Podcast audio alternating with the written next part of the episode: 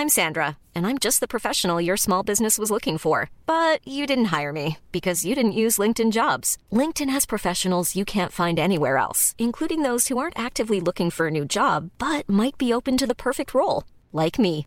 In a given month, over 70% of LinkedIn users don't visit other leading job sites. So if you're not looking on LinkedIn, you'll miss out on great candidates like Sandra. Start hiring professionals like a professional. Post your free job on linkedin.com/people today. Everyone knows therapy is great for solving problems, but getting therapy has its own problems too, like finding the right therapist, fitting into their schedule, and of course, the cost. Well, BetterHelp can solve those problems. It's totally online and built around your schedule. It's surprisingly affordable too. Connect with a credentialed therapist by phone, video, or online chat, all from the comfort of your home. Visit betterhelp.com to learn more and save 10% on your first month. That's BetterHelp H E L P. Hey, it's Paige DeSorbo from Giggly Squad. High quality fashion without the price tag. Say hello to Quince. I'm snagging high-end essentials like cozy cashmere sweaters, sleek leather jackets, fine jewelry, and so much more. With Quince being 50 to 80% less than similar brands. And they partner with factories that prioritize safe, ethical, and responsible manufacturing. I love that. Luxury quality within reach. Go to quince.com slash style to get free shipping and 365 day returns on your next order. Quince.com slash style.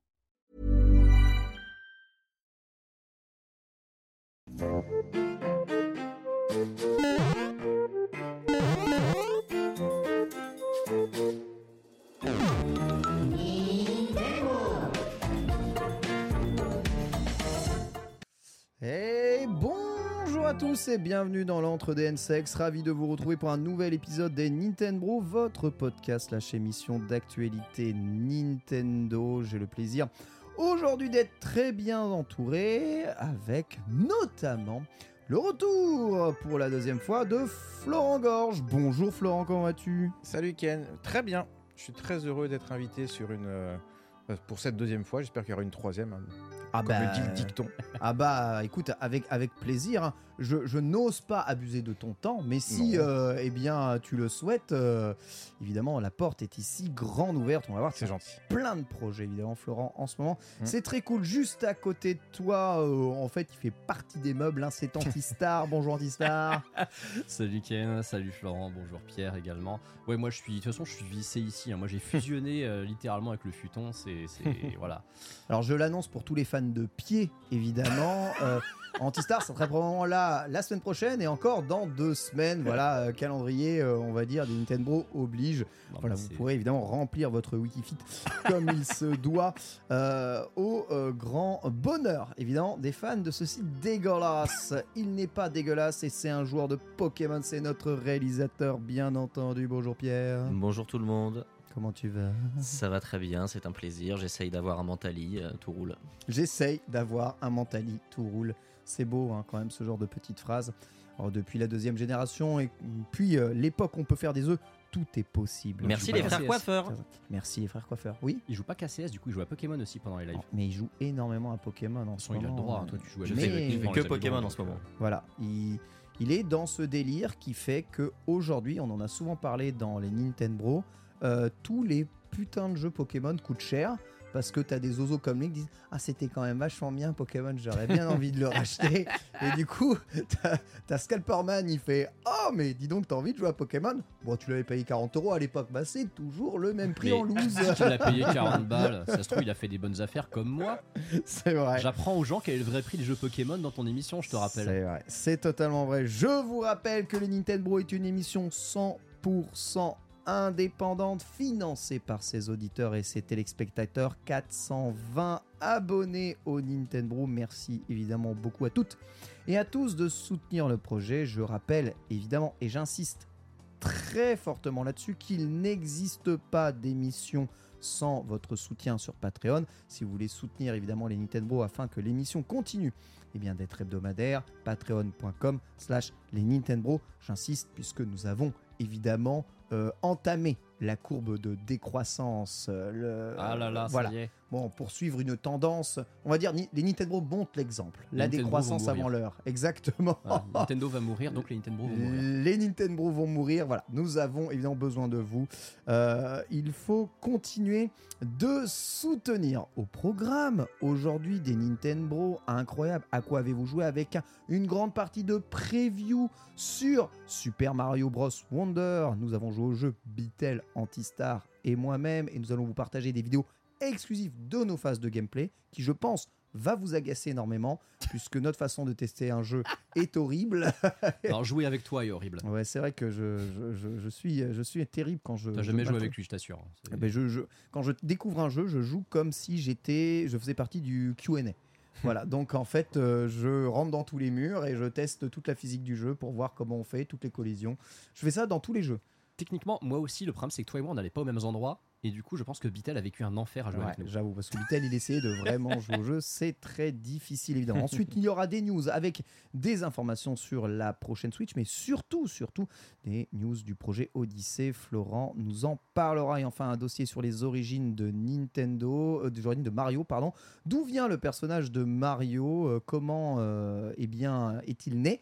Quels sont ses réseaux et pourquoi ce personnage n'a failli juste jamais voir le jour? Le plus grand hasard peut-être de l'histoire, une succession de hasards impossibles, euh, eh bien, est venu euh, créer ce petit plombier moustachu.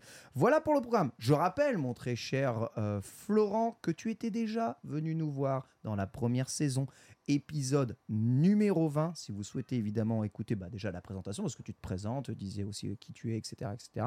Je vous invite à aller revoir cet épisode au tout début de l'émission avec la présentation euh, de euh, Florent, mais aussi que tu as une chaîne YouTube, Petit Secret de Playhistoire, où tu évidemment partages toutes tes connaissances sur eh bien, les jeux vidéo de manière générale, mais aussi l'émission et la série de vidéos Collector's Quest, où tu vas eh bien, à la rencontre de grands collectionneurs mondiaux. Oui, autour du monde, et euh, plus particulièrement la saison 3, c'était au Japon, et c'est assez, euh, assez fantastique de voir les collections de, de- de japonais.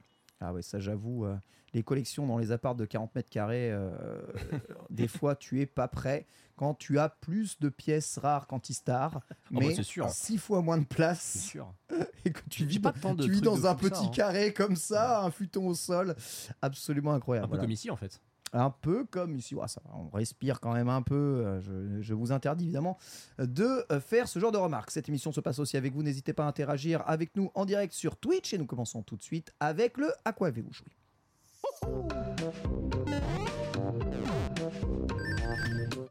À quoi avez-vous joué avec eh bien Florent aujourd'hui qui veut nous parler d'un petit jeu français. Exactement, ça a été développé par euh, un studio indépendant euh, français donc de 5 personnes a priori, euh, et euh, édité par Focus. Et ça Ah. s'appelle Chants of Scénar. Et euh, c'est un jeu indépendant, plutôt puzzle game, dans une ambiance très, euh, comment dire, euh, Oriental. alors d'une part orientale, mais je cherchais surtout plutôt le côté bande dessinée Ah oui. euh, Möbius, avec des aplats de couleurs très très puissants, euh, voilà. Et euh, ça met en scène voilà des puzzles autour du langage et de la communication. Bon, en gros, c'est une espèce de tour de Babel. À chaque étage, il y a un peuple. Ils n'arrivent pas à s'entendre, ils se font la guerre. Ah ouais. Et vous, vous êtes un voyageur et vous, avez- vous devez communiquer avec eux. Vous comprenez pas leur langage et vous allez par déduction comprendre euh, ce qu'ils se disent et jouer les interprètes pour réunir tous les peuples. Et c'est un puzzle game qui, ça peut paraître compliqué, c'est des hiéroglyphes, des glyphes et tout ça. Et en fait, c'est extrêmement bien conçu, ce qui fait qu'au bout de quelques minutes, on arrive déjà à déchiffrer tout ce qui se dit. C'est génial. Allez-y. Waouh Ah oui, c'est pas parce que tu parles trois langues euh, que tu nous dis ça euh, ici. Non, non, alors c'est, honnêtement, c'est uniquement de la déduction. hein. Il n'y a pas de linguistique là-dedans. Euh, vous pouvez y aller. hein. C'est de la déduction. C'est... Mais c'est vraiment très, très sympa. Change Et scénar. On connaît Ouais. le prix d'ailleurs du jeu sur. euh, je crois qu'il est à je crois. 20 euros. Ah, impeccable. Ouais. Il y a une démo, hein, de toute façon. Donc, ah euh, oui, ah, intéressant. Faites la démo, elle fait quoi? Elle fait euh, 45 minutes peut-être euh, Ah, la quand démo même Ouais, elle est sympa. hein. Allez-y. Moi, en tout cas, c'est c'est ce qui m'a donné envie de l'acheter et je l'ai acheté. Voilà. Antistar. Tu parles de l'esthétique justement qui rappelle Möbius, effectivement. Ça me fait penser à un jeu euh, qui était très prometteur qui s'appelait Sable ou Sable, alors je sais pas comment ils veulent le prononcer, Ouais. qui justement avait cette, cette esthétique Möbius. Et on a dit que l'esthétique, euh, bah, la, la DA ne faisait pas forcément un, un jeu de qualité. Mm. Là, donc, tu- de ce que tu dis, ça va au-delà de la DA. Il y a vraiment un propos de gameplay qui est super intéressant. Ouais, alors j'ai eu la chance pour, euh, pour un magazine japonais d'interviewer le, le directeur du studio. Euh, et il m'expliquait que l'ADA était arrivée d'abord en, en- enfin c'est le premier plan qu'ils avaient qu'ils avaient euh, qu'ils ont mis au point et c'est le jeu est venu derrière en fait. Mais il m'expliquait de toute façon nous on est cinq, euh, j'étais on était deux graphistes, on est obligé si tu veux te démarquer, on n'a pas les moyens qu'ont les gros studios. Donc pour se démarquer, il faut d'abord un visuel très fort qui marque tout de suite, qui attire. vrai. Et après, tu fais ton jeu. Donc, j'ai trouvé ça plutôt intéressant. Effectivement, les studios indés, ils sont obligés de se démarquer d'un point de vue visuel s'ils veulent attirer l'œil. quoi. Donc, après, oui, s'ils loupent le jeu, bon, bah, visuellement, c'est joli, mais c'est nul. Mm. Bon. Mais là, c'est pas le cas. Voilà. Ça, C'est cool. notoire. Impeccable, ça s'appelle Chant of Scénar. Voilà, c'est sur Switch, c'est Grosse Roco, c'est français, développé par 5 personnes, édité chez Focus. On est très bien. Antistar, avant de nous parler évidemment de Super Mario Wonder, on va parler un tout petit peu de ce à quoi eh bien, tu as passé ton temps cette semaine. Une semaine riche en jeux, hein. c'est pour ça qu'on peut à chaque fois te, te réinviter et te voir jouer de nouveaux jeux, parce que tu joues beaucoup là en ce moment. Ouais, je joue beaucoup et puis alors, je joue qu'à du Nintendo pour le coup, je joue même qu'à du Mario. Euh, puisque moi, attends, tu- on l'avait déjà expliqué la, la- la dernière fois, en ce moment je fais donc, ce, vrai. je fais donc ce qu'on appelle un Marioton, un terme extrêmement original que je n'ai absolument pas volé à la jaquette euh, de Super Mario All Stars évidemment. Et euh, bah forcément, comme euh, on débloque tout un tas de. tout un Alors tas Pierre, de tu nous trucs- diffuseras les images un tout petit peu après, d'accord Oui, euh, effectivement, on est sur- de on est Super sur Mario Mario Wonder, Wonder, euh, ouais. si, si tu veux bien, désolé. hein, je, je vais, euh, histoire qu'on gaspille, parce qu'on a le droit qu'à 10 minutes. Et file sur les vidéos d'Antistar si tu les as. Je sais que c'est chiant, t'as ouvert les onglets dans l'autre sens et que je suis un gros relou qui t'ai changé euh, la place. Ici. que Voilà, là je Il me me semblait fais que c'était celle-ci là. je me fais disputer, c'est celle. C'est J'ai joué à MK Ouais, c'est et j'ai mis à jour Ok, ma j'ai vu, j'ai vu. Non mais t'en fais pas, il y a pas de problème. C'est c'est Voilà. moi qui ai mal rangé le runner. Antistar, je t'en prie. Donc ouais, euh, bah, j'ai lancé donc ce concept où effectivement, bah, en plus les gens, les gens s'abonnent pour soutenir le projet et débloquent de plus en plus de jeux. Euh, le truc c'est que le soutien a dépassé vraiment mes attentes, ce qui fait que je suis obligé de jouer à quasiment tous les Mario en stream, à l'exception pour l'instant des Mario d'arcade et des Mario éducatifs et des Mario Party. Ouf. En dehors de ça, il faut que je les fasse tous. Il faut que je fasse tous les Mario de sport. Il faut que je fasse tous les Mario Oh là RPG. Ça c'est très bien. Moi je suis très content de faire tous les Mario RPG. Euh, tous les puzzle game Mario. Oh. Le truc, c'est que du coup, il y a des jeux que je vais découvrir, redécouvrir. Mais déjà, j'ai fait les Mario Kart. Et alors, quand j'ai fait les Mario Kart, euh, j'ai voulu refaire Mario Kart 8 Vanilla. Parce que j'ai estimé qu'il fallait faire Mario Kart 8 Vanilla, qui est un jeu différent du Ouais, vas-y, let's go. Et j'ai relancé ma Wii U. Et ma Wii U n'était pas connectée à Internet. Je me suis dit, lancer un jeu. Nintendo sans se connecter à Internet, c'est facile. difficile. Voilà. Oh là là là là. Non, pas avec Mario Kart 8 sur une Wii U. Il fallait faire une mise à jour. Mise à jour qui évidemment requérait de possible, connecter. bah, mais ce qui est invraisemblable, c'est qu'il fallait donc que je connecte ma console au Wi-Fi. Ce que je ne comprends pas, c'est qu'elle m'a demandé de me connecter au Wi-Fi alors que, enfin, de, de- de faire une mise à jour alors qu'elle n'était pas connectée. Moi, je sais, ce qui- moi, mois. je sais pourquoi. Parce qu'en fait, la console euh, a reconnu ton CD par rapport à sa version euh, de logiciel qu'elle a. Donc, il a juste checké Ah. offline sa version de logiciel, la version de logiciel de ton CD, et elle a fait OK, si tu as cette version de la Wii U, c'est-à-dire cette version de logiciel de la Wii U, ça n'est pas possible de lire cette version de Mais Mario donc- Kart sans mage. Donc, il est possible techniquement de ne pas pouvoir lire certains jeux Wii U que tu achèterais par exemple d'occasion sur une Wii U. Mario Kart, j'ai dû faire une Wow. mise à jour. J'ai découvert à quel point euh, le Wi-Fi de la Wii U était une catastrophe. Je me souvenais pas que c'était de la merde à ce point-là. Euh, j'ai mis honnêtement plus d'une heure à télécharger la mise à jour et l'installer et aller retélécharger les DLC de Mario Kart 8 parce que je les avais virés pour faire de la place dans ma Wii U parce que bah, depuis Deluxe j'en avais plus besoin. Ah ouais. Ça m'a pris un temps inimaginable. J'ai rejoué au jeu après. Par contre, Mario Kart 8, bah, très cool. hein. C'est-à-dire, bah, de toute façon, c'est Mario Kart 8 Deluxe, ce sont les DLC. Quoi. Oui. Euh, avec bon, quelques petites euh, différences de gameplay. Euh, j'ai refait Mario Kart 7 aussi, très très plaisant Mario Kart 7 avec Ouais, un- c'est le jeu qui se joue à une main, Mario Kart 7. Quasiment. Quasiment avec un fail absolu. C'est-à-dire que j'ai donc il y a 32 courses sur Mario Kart 7. Je J'étais- suis J'étais à- devant la télé quand j'ai vu ça. bah voilà, je suis à l'avant-dernier tour de Rainbow Road SNES qui est la toute dernière des 32 et puis ça il se produit le truc que j'avais pas vu venir, c'est Voilà. Ah bah, j'avais plus de batterie sur la 3DS. Pas de batterie sur la 3DS, Voilà. la base. Il a fallu que je refasse une coupe entière, c'est génial. Par contre, j'ai joué à des jeux plus vieux et plus obscurs. Et ça, c'est cool. Parce que refaire les Mario Kart, bon, j'ai redécouvert des Mario Kart, ça m'a fait plaisir, mais je les connais, tu vois. Je les ai quand même bien dosés. Euh, non, j'ai été amené à découvrir des vieilleries que j'ai dans ma collecte et auxquelles j'ai jamais joué. Ou alors, pas joué depuis très longtemps. On va commencer par Aliway, par exemple. Aliway, c'est un jeu. euh, Wow. bah, en quoi est-il lié à C'est Mario arcanoïde quoi. C'est arcanoïde, Ah ouais, il y a littéralement. Mario Il y a Mario Aliway en fait, c'est un jeu du lancement de la Game Boy qui est sorti donc euh, en avril 89 avec Super Mario Land dans les, les- les jeux du lancement. Euh, donc bah, c'est un casse-brique hein, littéralement, mais c'est un jeu Mario dans le sens où la petite barre en fait qu'on contrôle en bas, La c'est raquette, la raquette. la raquette, voilà. Mm. Florent dit la raquette. Si Florent dit la raquette, c'est que c'est la raquette.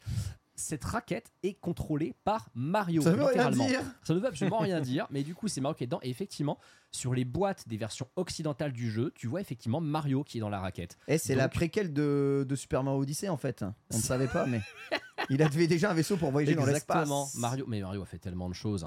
Mario a aussi fait donc plein plein de sports et j'ai été amené à redécouvrir l'un des tout premiers jeux de golf de Mario. Alors le vrai premier c'est celui qui est sorti sur NES, en- Sur NES, en- oui. enfin sur Famicom en 84 et sur NES ensuite qui s'appelle Golf. Mais j'ai testé sa version Game Boy et alors j'ai été surpris d'à quel point cette version est technique. C'est-à-dire que bah, c'est les bases d'un gameplay d'un jeu de golf. hein. C'est-à-dire que tu as les différents types de clubs, tu as les règles du golf, tout ça. Tu dois composer avec le vent. Sauf que tu dois faire ça avec les boutons d'une Game Boy. Tu as donc A et B et tu as les flèches. C'est un gameplay extrêmement précis. Quand tu es sur le green, tu as des espèces de petites flèches qui te montrent le dénivelé, Bien sûr. qui est extrêmement Évidemment, traître. évidemment. Et c'est un jeu, franchement, vraiment pas facile. Mais alors, quand je te dis pas facile, c'est pas facile.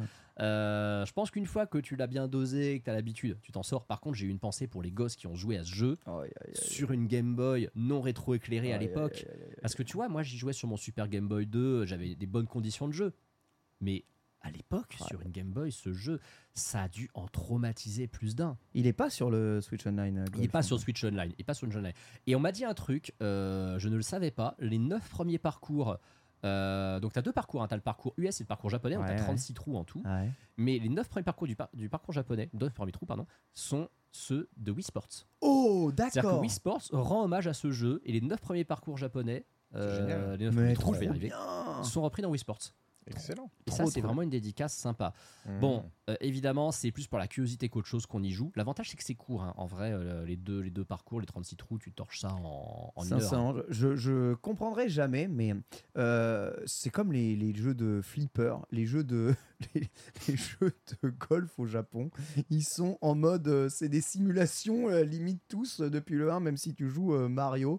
Genre, ça rigole pas avec la physique, avec les trajectoires. Mais le golf, c'est serious business, mec. En fait, je pense que ça doit être un truc quand tu programmes un jeu de golf, doit y avoir des algorithmes mathématiques pour faire la physique, euh, l'angle, la puissance et tout, et ça doit les faire kiffer en fait les programmeurs. En fait, en tant que programmeur, ça doit être trop stylé. Adèle.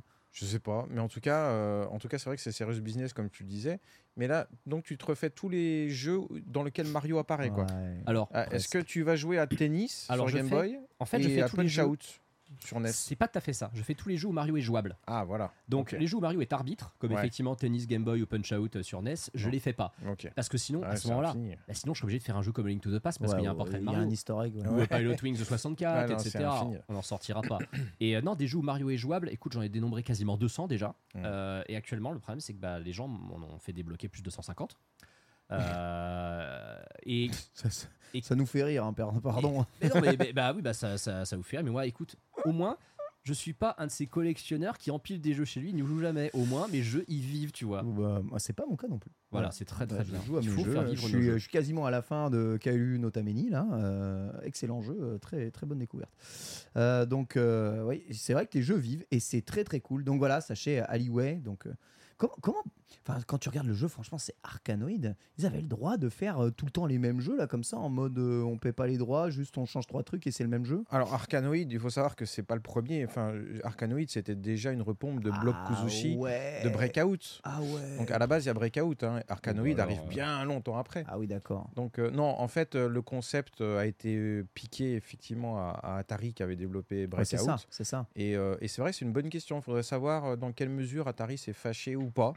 Euh, parce qu'en fait, on a vu des, des breakouts. Je pense que ils ont lâché l'affaire. Quand ça a été un carton, le premier vrai boom du jeu vidéo au Japon, avant Space Invaders, c'est Breakout. Hmm. Mais on a vu des dizaines, et voire des centaines de copies de Breakout.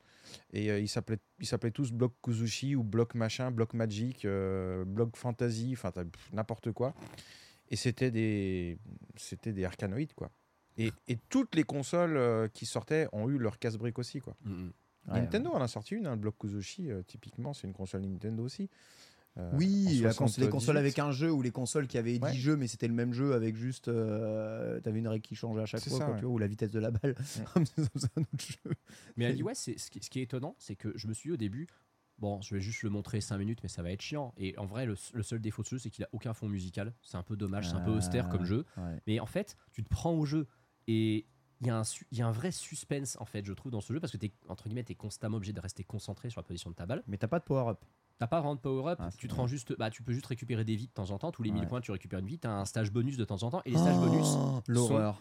Attends, les stages bonus, ça, les décors en fait, c'est des, des sprites de, de Mario. Mm. Il y avait notamment un Koopa, il y avait un Bloober, il y avait un Goomba, je crois. Euh, non, Oh, bien franchement, c'est- C'était plus Ah, prenant. que c'est Mario à des vies et tout. Ouais, qu'ils ont juste mis Mario partout. C'est notre jeu. Voilà. Ouais, et puis alors, 1989, hein, incroyable. Ouais, et puis alors le jeu est sorti en même temps que Super Mario Land et il y a des assets de Mario Land partout dans ce jeu. D'accord. T'as des, t'as des effets sonores de Mario Land aussi. Quand ta balle elle tombe, je te jure, c'est le bruit de Mario quand il tombe dans la flotte dans le 2-1 de Super Mario Land. C'est la même chose, hein, vraiment. Mais on est d'accord que nous, on l'a pas eu en tant que jeu de sortie, ce jeu-là. Si, Si, bien si, sûr. La bande Il était en- il était en jeu de sortie non, mais c'est aussi. complètement ça. Ouais. Après, juste le bruit de la, la- la boule noire, ce serait parfait. en vrai, la boule noire, on joue avec. hein. Oh là là, putain, j'avoue. Ouais, c'est- ça hypnotise. Hein. Ah, Oh, c'est- Mais ouais, j'ai regardé les dates et effectivement, il était bien sorti en avril 89 au Japon et septembre 90 en, Ok, impeccable. en Europe. Nickel. Eh bien, écoutez, hein, si vous voulez vous amuser euh, bizarrement, hein, sachez que le jeu, enfin, je crois que le studio, bah, le studio, en tout cas, le, le bloc de développement qui a développé Aliway développe aujourd'hui euh, Fire Emblem. Voilà. Et il Bon, n'est pas sur Switch Je Online. pense qu'ils ont un peu changé. Et non, il n'est pas sur Switch Online. Je pense que c'est des jeux trop. euh, Non, non, il arrivera, t'inquiète. Quand tu vois la quand tu vois la gueule de Ils certains ont pas jeux. mis Tetris. euh, ils ont mis Tetris DX. Ah non, ils ont mis Tetris.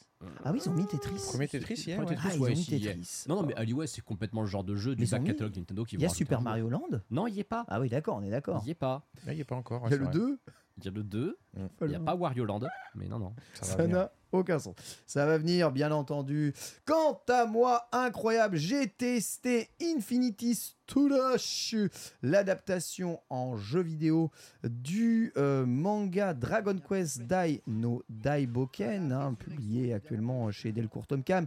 La vérité, c'est que c'est plus une adaptation du, euh, du nouvel animé, euh, du remake de l'animé euh, eh bien, réalisé par la Toei Animation, hein, du, euh, eh bien, d'un des tout premiers mangas Dragon Quest, connu sur le nom de Fly hein, chez nous. Et on avait évidemment de grandes attentes hein, pour cette adaptation, les trailers faisaient envie, ça avait l'air plutôt beau, il y avait des cinématiques en 3D de ouf. On s'est dit, ça y est, on tient le Dragon Ball Kakarot de Dragon Quest euh, Dai no Daiboken.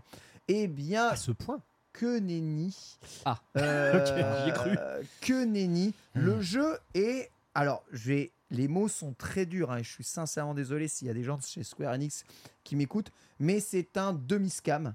euh, comme euh, peut l'être beaucoup de jeux eh bien, à licence. Alors là, je vous ai sélectionné quelques images, les meilleures du chapitre 3, où vous avez actuellement eh bien, une cinématique en 3D. Donc c'est l'animé qui est refait en 3D avec des scènes de 3D. On y voit Yunkel s'énerver et évidemment enfiler euh, l'armure du démon hein, que lui a passé évidemment euh, le euh, général Adlar.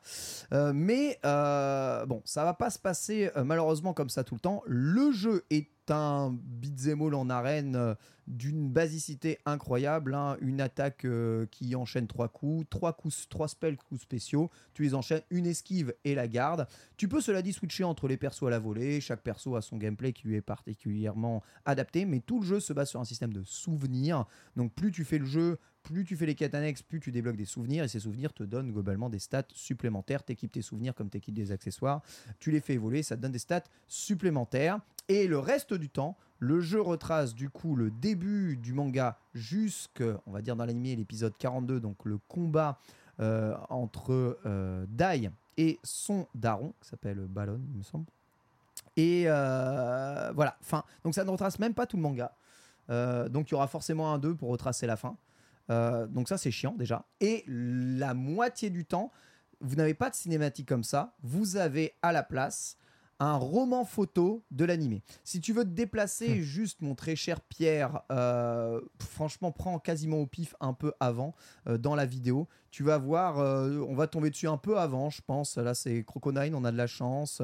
Voilà, tu vois là le roman photo. Voilà, tu peux le déplacer après, après. Encore un. Voilà, bah ça y est, on y est. Voilà, tu vois. Alors je passe la cinématique parce qu'en fait, ça me saoule. Mais toutes les cinématiques sont en gros des images de l'animé fixes avec euh, bah, les doublages de l'animé importants, euh, majeurs. Et tu en as des tonnes et des tonnes comme ça. Et dans les chapitres, tu as des scènes. Voilà, c'est comme ça. Voilà, l'animé, l'animé fixe. tout simplement, euh, qui défile. Et ensuite, c'est entrecoupé par un combat qui est souvent tout le temps le même contre quasiment tout le temps le même boss, euh, qui a deux patterns ennemis. Et ensuite, tu refais ça. Ils ont agrémenté le jeu avec un mode sanctuaire qui est un peu un mode roguelite.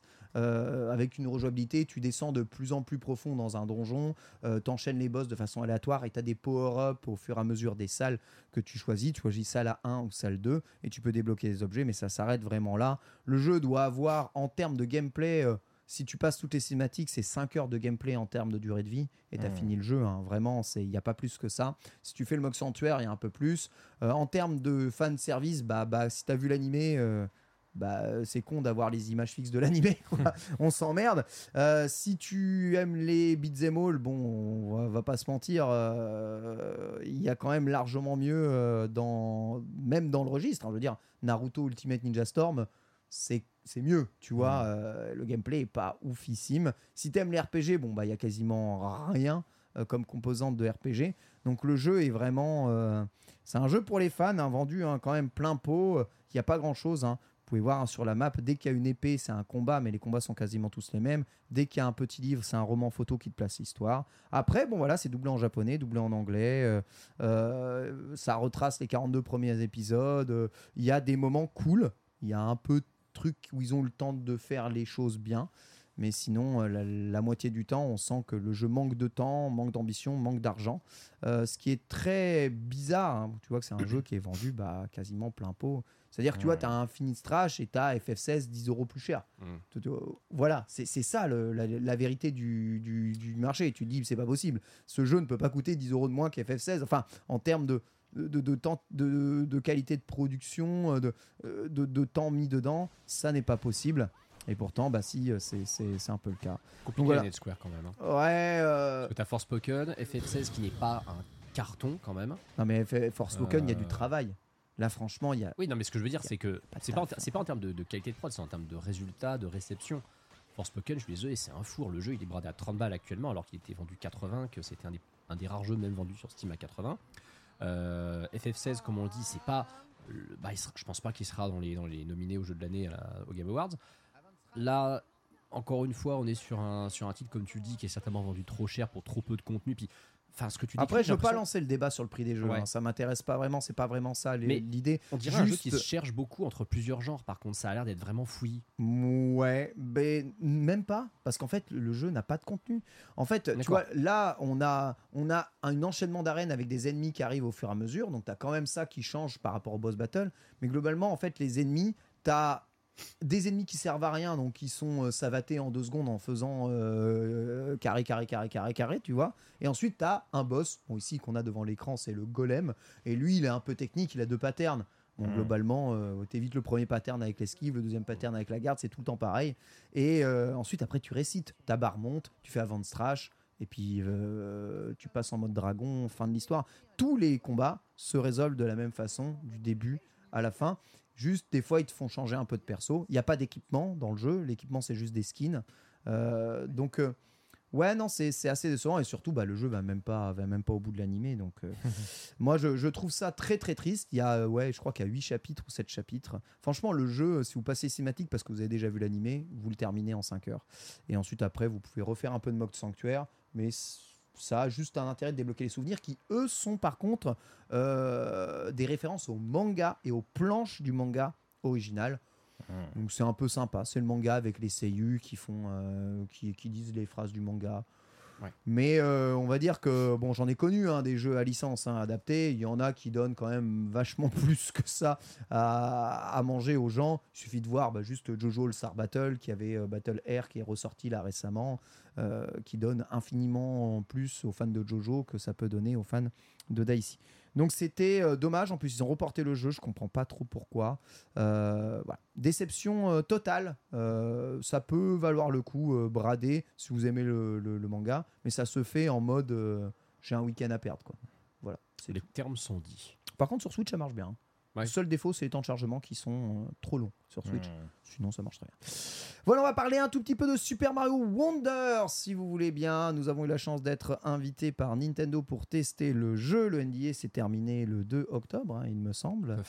Et on a le droit de vous en parler un tout petit peu, mon très cher Antistar. Avec Bitel, on a testé Super Mario Wonder euh, sur 4 ou 5 stages, hein, il me semble. La démo qui était donnée à tout le monde. Voilà, que tout le monde a pu tester, que tout le monde a pu review.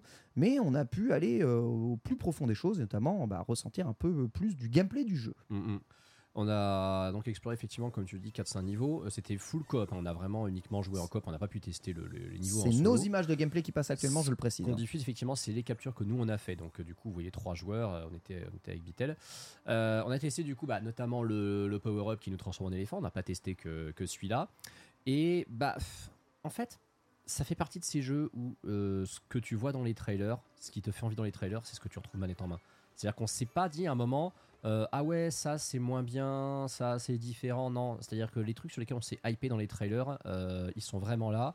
Mais par contre, on a l'impression constamment que ça va plus loin. C'est un Mario très exploration, beaucoup plus qu'un un simple platformer 2D en fait. Complètement. Hum, J'ai vu des. Alors, moi, je me méfie quand même de ce genre de retour parce que c'est un, c'est un maître étalon très fort pour moi. Mais j'ai vu des gens, ils disent c'est le meilleur Mario 2D depuis Yoshi's Island. Ah Euh, oui. Ça voudrait donc dire qu'il est meilleur que tous les new. Ah. Et en vrai, Ah, les news sont un peu trop simples et n'innovent pas trop, je trouve. en, en vrai, euh, je serais pas surpris. Parce que bon, forcément, nous on a testé que 4-5 niveaux, donc on peut pas encore donner vraiment un. un- on n'a pas le tableau complet si tu veux pour juger. Mais on a vraiment eu cette sensation effectivement d'un jeu avec un gameplay qui est très complet, très varié, avec beaucoup de, petites subtilités. Et surtout, surtout, cette dimension exploration qui nous a beaucoup surpris. On en parlait tout à l'heure un petit peu avant de faire l'émission. Euh, concrètement, les niveaux, faut les refaire. Tu peux Faut- pas tout trouver dans un C'est niveau exactement. en, en un passage. À la Mario World, t'es quasiment obligé de refaire les niveaux. C'est impossible de tout trouver dans les niveaux en un passage. Non pas que c'est pas possible parce que vous allez pas les trouver parce que c'est trop bien caché, ah là là. Non, Non. c'est juste pas possible. Parce que le niveau va changer si vous prenez la Wonder Seed. Et Mhm. en fait, en changeant le niveau, bah, tu débloqueras pas les mêmes fins, tu débloqueras pas les mêmes routes. La Wonder Seed change tout dans le niveau. Et si tu choisis de pas la prendre, tu vois là, on va prendre une Wonder Seed par exemple, le niveau va complètement changer et se transformer en Mr. Driller. Voilà. Donc, tu as Mr. Driller et donc là, tu dois diguer euh, pour euh, essayer d'éviter de te faire tuer. Mais si tu prends pas la Wonder Seed, le niveau il continue à droite. Et ensuite, après, euh, eh bien, tu as une autre sortie euh, qui se débloque avec très probablement bah, un autre. Un autre Todd à aller voir, etc. Donc je parle un peu du gameplay du jeu, vous pouvez le voir, on a testé pas mal des éléments de gameplay, vous avez vu juste avant, vous pouvez reprendre hein, et isoler peut-être ces petites parties de, de vidéos parce qu'on teste plein de trucs. Vous retrouvez euh, le spin aérien, vous retrouvez le spin jump hein, qu'on avait déjà dans Super Mario World. Une des grosses nouveautés, c'est que l'on peut se déplacer accroupi, donc tu peux te baisser avec tous les persos et marcher. Donc euh, accroupi man Mario, c'est enfin possible. Je ne m'en remettrai probablement absolument jamais. En revanche, vous perdez énormément de choses. Vous pouvez spin, vous avez le saut rodéo, vous pouvez annuler ce rodéo en appuyant en haut et vous remettre normal et respin. Donc ça, c'est les mêmes mouvements que New Super Mario World. Par contre, vous perdez le triple saut. Alors- Il n'y a pas de triple saut dans le jeu. Attention, tu dis vous perdez, c'est pas tout à fait ça. Voilà. C'est-à-dire que, en fait, vous l'avez vu dans, les, dans la vidéo, bah, de toute façon, il y avait eu un Nintendo Direct qui présentait Super Mario Bros. Wonder fin août.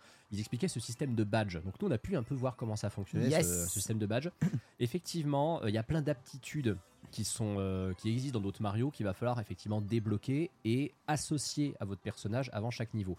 Moi, je sais pas toi ce que tu en as pensé, Ken, mais la seule déception que j'ai eue de toute cette preview, c'est que euh, quand tu joues en multi, tu pourrais te dire c'est trop bien en fait les badges on va pouvoir chacun en prendre un différent Ouais. pour chacun avoir une capacité différente genre machin il va avoir un triple saut un tel il va avoir un saut euh, plus haut un peu Ouais. plus flottant Ouais. et en fait non le badge que tu appliques il est pour la team entière Hmm. ça Dans cette démo.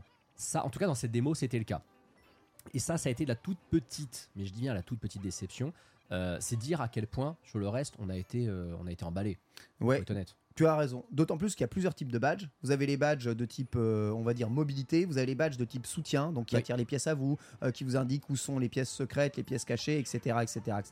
t'as du passif et de l'actif en fait Exactement. Tu as du passif, de l'actif. Tu vois là, par exemple, le point est détruit dans cette phase-là où les rhinocéros euh, et les triceratops pardon, courent à la vitesse de la lumière. Et du coup, tu vas débloquer une autre fin de niveau. Putain, c'est très fluide à 3 à 4. Notez qu'à à plusieurs joueurs, il y a un référent et la caméra suit ce référent. Ouais. Donc euh, c'est celui qui rentre dans le niveau, qui est référent. La caméra le suit. On a testé Yoshi, là c'est Bitel qui joue Yoshi. Donc ça marche, euh, c'est super bien. Yoshi prend pas de dégâts, il, il peut, il peut manger les, les, euh, les ennemis, il peut évidemment faire le pas lunaire, etc. Et tu vois là, tu as une fin complètement un peu absurde euh, qui termine comme ça avec Yoshi, enfin Luigi qui récupère une Wonder Seed. Tu vois, il nous manque une Wonder Seed parce qu'en fait, il faut pas prendre la fleur Wonder pour avoir la deuxième Wonder Seed. Comme tu es obligé de refaire le niveau pour ça.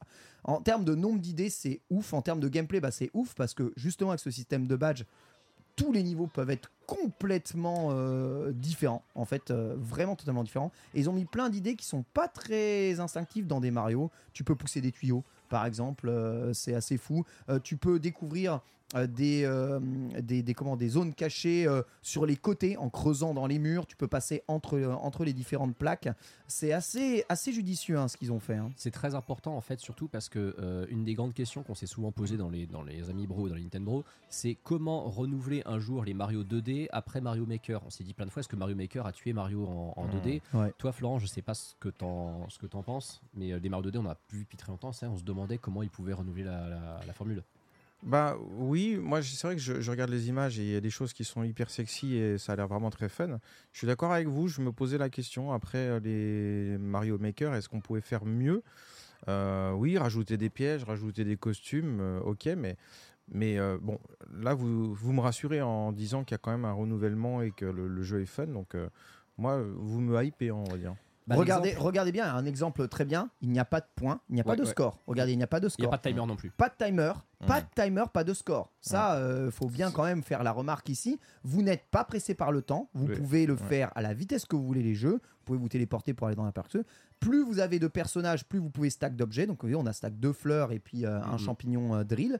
Tu vois, donc il y a vraiment des tas, tas de moyens de faire le- le- les niveaux différents. Je dis, moi, la, la seule déception, c'est comme toi, Antistar. J'aurais préféré que Yoshi puisse jouer avec le, saut, le badge sopa lunaire Ouais, voilà. que, par exemple. euh, que Peach puisse jouer avec le, le, le- le vol plané, tu vois, avec le badge vol plané. Ça n'est pas possible. Tous les persos sont identiques, à part les Yoshi Oui. et, euh, et bien, euh, comment. Euh, carottins. Carotin. Ça, c'est vrai, les personnages sont des skins les uns des autres. Yoshi a quand même sa capacité à flotter qui existe depuis Yoshi's Island parce que Yoshi, de façon, a un gameplay différent. Yoshi fait pour être chevauché, hein, littéralement. Oui. Euh, un autre truc qu'il faut signaler, parce que tu as parlé de cet exemple des, des- des tuyaux, et c'est.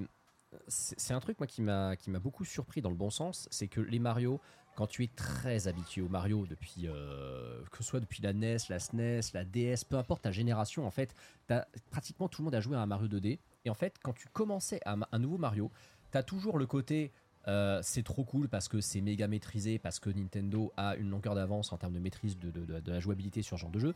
Mais il y a un moment, tu commences à te dire on en a fait le tour et en fait on arrive à anticiper tous les patterns, Yes. toutes les énigmes. Un jeu comme New Super Mario Bros. U, c'est un jeu que j'ai beaucoup aimé. En plus, c'était le premier Mario en HD.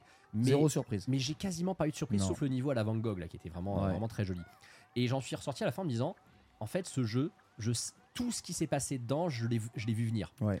Super Mario Bros. Wonder, je pense que son titre est très important. Il est là pour nous dire, on va vous émerveiller, on va proposer des trucs étonnants, surprenants. Euh, j'ai croisé aujourd'hui euh, une, une affiche publicitaire pour le jeu à, à Paris, c'est la première fois que j'en voyais une. Le slogan de la pub, c'est Préparez-vous à l'inattendu. Ouais. Et c'est ça, ce jeu, il est fait pour que même les vieux briscards, comme toi Florent, comme toi Ken, comme moi, qui sommes des vieux cons qui avons dosé tous les Mario et qui sommes blasés des Mario 2D, on arrive à être surpris, à tomber sur des énigmes qu'on n'avait jamais vues dans des Mario et qu'on se dise, ouais, Hmm. ils ont encore trouvé un moyen de donner un coup de frais à cette franchise. Vous voyez cette séquence-là où vous avez des blocs qui montent et qui descendent comme ça, en plus en bougeant à droite, à gauche. Sincèrement, franchement, euh, j'ai terminé les niveaux les plus durs du monde dans Super Mario Maker. Euh, passer ça euh, sans te faire toucher parce que tu connais pas les timings à lesquels ça descend, ça monte. Il y a trop d'ennemis, trop de, de mobs que tu connais pas dans ce jeu qui euh, changent les patterns. Et en plus, bon, tu as le système de pièces violettes, donc qui est la Mhm. monnaie du jeu. La pièce violette te permet d'acheter dans des boutiques des tas et des tas de trucs. Tu peux débloquer des stickers parce que tu peux communiquer en stickers. On n'a même pas pu tester les modes online. En plus, il y a des modes online à l'intérieur. Voilà, ça, Mhm. fait, ça fait plaisir. Plein C'est de comme ça blocs que tu payes les différents. badges, ouais. C'est comme ça que tu payes des badges. Mais voilà, plus d'exploration, mais aussi. Enfin, en fait, tu as plus de moyens de jouer au jeu comme tu veux. T'es pas pressé par le temps. Tu veux explorer, t'explores. Tu veux rusher, tu rushes. Mais par contre, croyez-moi, même les joueurs de Mario avancés, ils vont quand même devoir réapprendre un tout petit peu leur façon de jouer. Et surtout, ils vont pouvoir jouer un peu comme ils veulent avec ce système de badge. Donc, euh, la- ma, seule, euh, ma seule déception, on va dire, de ce jeu, c'est d'être frustré parce que j'y ai touché et que j'ai envie d'être c'est- Heureusement, c'est- dans pas longtemps. C'est vraiment affreux. Donc Il voilà. y a- on- il y, a un truc, un seul truc sur lequel je veux qu'on revienne. C'est la DA du jeu et le- Oh. les, les fameuses animations qui nous avaient tellement vendu du rêve dans les trailers. Ah oui. Parce qu'on a un peu prêté attention à ça quand on a joué. Tout à fait. Euh, Il y a vraiment une nouvelle identité visuelle pour les, les, les sprites 2D de Mario qui sont ceux bah, qu'on se tape en boucle depuis New Super Mario Bros. sur DS. Hmm. Ça, c'est vrai qu'il y a quand même ce côté, euh, ça fait plus de 15 ans qu'on a les mêmes sprites de Mario, la même, la même patte. Et là, on a vraiment une nouvelle identité de Mario qui n'est pas celle du film. hein. On s'était dit à un moment, euh, ah ouais, tiens, ils ont bossé sur l'animation, c'est peut-être pour coller au film. En vrai, non, il ressemble pas tant que ça à ceux du, du film. Mais par contre, on sent qu'il y a vraiment un taf de gueudin qui a été fait pour nous offrir un jeu à défilement 2D, mais avec des, des, des- des personnages qui sont en 3D vraiment, qui sont très expressifs, avec une foule de détails. On a vu plein de tweets avec notamment les gens qui montraient les réactions des Goombas quand ils sont attaqués en groupe, tout. Ouais, il y a des animations à l'infini dans le, dans le jeu. En plus, enfin, on a vu dans les trailers d'autres types d'idées. Tu vas pouvoir te transformer en mob, ce qui va changer parfois certains niveaux au niveau d'infiltration. Enfin, c'est. En fait, euh, enfin, ce que ça avait déclaré du coup Nintendo, alors je sais pas si c'est vrai. Euh, Florent, tu me diras si c'est quelque chose de possible. Ils ont dit que Mario Wonder était un jeu qui n'avait eu aucune deadline. Je sais même pas comment c'est possible chez, chez Nintendo, ni aucune limite d'imagination. La seule limite qu'ils se sont dit, c'est juste oh bah il y a plus de place quoi dans, dans la cartouche. Mais ils ont ils ont vraisemblablement eu plus de 1500 idées. Ils en ont réutilisé euh, quasiment 200-300. Mais même si une idée prenait du temps à développer, Nintendo leur a dit ouais vas-y Faites-vous plaisir, quoi. faites-vous plaisir. Ça, ça a déjà arrivé, ça, euh, des, des jeux sans deadline, des jeux limite euh, budget limité, euh, allez-y, faites, faites-vous plaisir. Alors des jeux en mode oui, faites-vous plaisir, oui, il y en a eu plein. Alors, pas, pas uniquement chez Nintendo. Je vais prendre un exemple tout con, mais Megaman, c'est typiquement c'est ça. Ah, ouais, ouais, c'est, ils avaient une idée. et Capcom a dit non. on en- on en- on n'en veut pas de votre jeu uniquement pour la Famicom. Quelle idée On a des jeux d'arcade, on fait du portage arcade. Et, euh, et à la fin, euh, ils ont dit bon bah si vous voulez faire votre idée, allez-y, mais euh, sur votre temps libre. Donc, euh, vous, êtes- vous- donc, euh, vous faites des heures sup, mais Ouais. vous ne serez pas payé. Ouais, d'accord, donc on est, on est moins dans l'idée du, Ouais. euh, du, du temps limité, budget limité, mais quoi. c'est- C'est... mais il n'y avait pas de budget, il n'y avait pas de temps, vous faites ce que vous voulez. Et puis à la fin, le truc était bien, donc ils ont quand même mis une, une- une petite équipe de développement. Mais oui, je pense que ça a dû exister chez Nintendo aussi. Enfin, euh, Nintendo a souvent annulé des jeux alors qu'on n'est même pas au courant. Donc ils font des tests, ils font des tests, ils font des, des développements de jeux dont on ne verra jamais la couleur. Et, euh, et- et en fait, ce Wonder, c'était peut-être un peu ça. Faites-vous plaisir avec un Mario qui, que, dont vous rêveriez l'existence. Et puis euh, au bout d'un moment, ça prend forme. Donc euh, ouais, moi, ça ne me surprendrait pas. Ah, en tout cas, c'est, c'est beau, hein, sorti le 20 octobre prochain. Ça fait tellement de thunes aussi sur la, sur la période de la Switch que je pense qu'il y a moyen effectivement Ouais. de financer entre guillemets un projet en mode. C'est, Ouais, le projet ouais. du plaisir Mario Wonder. Après, euh, La Switch nous a rapporté tellement de thunes que allez, on se fait un dernier gros kiff sur la fin de gen. ils, doivent quand- euh, ils doivent- ils devaient quand même sortir sur Switch ce jeu, donc euh, il y a quand même une deadline, tu vois ce que je veux dire. Mais oui, on sent que là, le jeu, il est visent Noël, donc il y a eu une deadline. Voilà, euh, c'est ça, voilà. c'est ça. C'est bon, le gros jeu de l'année. hein. C'est un vrai- hasard qui sort fin octobre quand même. En, hein. en vrai, le jeu, il est fini. Fini, bien sûr. c'est sûr et certain, parce que à demi-mot, on est d'accord, euh, Nintendo a sous-entendu qu'ils avaient déjà testé la version finale du jeu. Mhm. Donc, euh, sans nous le dire. Mais en mode, oui, vous en faites pas, ça va être très bien. Bon, je sais qu'ils vendent leur truc. mais, mais pas que les jeux J'ai Nintendo. senti, j'ai senti que ça avait déjà joué à la version finale. Tu mais vois. oublie pas que les jeux Nintendo, on sait à quel point ils sont prêts longtemps avant leur release. Rappelle-toi, on avait fait un dossier une fois sur les dates de. Parce que Nintendo communique pas sur, les, sur ce qu'on appelle les, les- les états gold des jeux, Ouais. comme le font les développeurs occidentaux. C'est pas du tout dans leur culture de dire notre jeu est fini, on va en faire un post sur les réseaux sociaux pour Mm. vous dire le jeu est fini. Et par contre, il y a des jeux, je, je sais plus comment ça avait été découvert, comment ça avait été archivé, mais on avait la liste des dates de fin de développement de certains jeux Switch. Il y en avait, c'était affolant, ils étaient finis quasiment un an avant de sortir. Ah, le- Fire Emblem Engage, c'était le pire. Fire Emblem Engage et euh, Kirby, est mon Ouais. oublié. Kirby, Ouais. mon oublié, ça fait Mais quasiment 8 mois de. Mais tu sais à quoi ils me font penser Nintendo? Ils me font penser à ces youtubeurs qui charbonnent de ouf, qui se préparent des vidéos pour quand ils seront en vacances ou quand il y aura un moment de creux, tu vois. Ces gens, on a plein plein plein de cartouches d'avance au cas où parce qu'on se dit s'il y a un moment on sait pas quoi sortir dans le calendrier, tiens bah c'est vrai, ce joueur on l'a fini, on le balance là quoi. Ça, c'est nouveau. Alors, à contrario, moi j'ai- souvenir d'avoir discuté avec un, un ancien, enfin, un gars de Nintendo qui me disait que le Smash Bros sur Wii U, Ouais. il a été bouclé, mais genre la veille, veille, la ouais. veille Wow. du, du pressage des, des- des DVD, enfin des Blu-ray. Je sais plus ce que c'est comme format, enfin bref.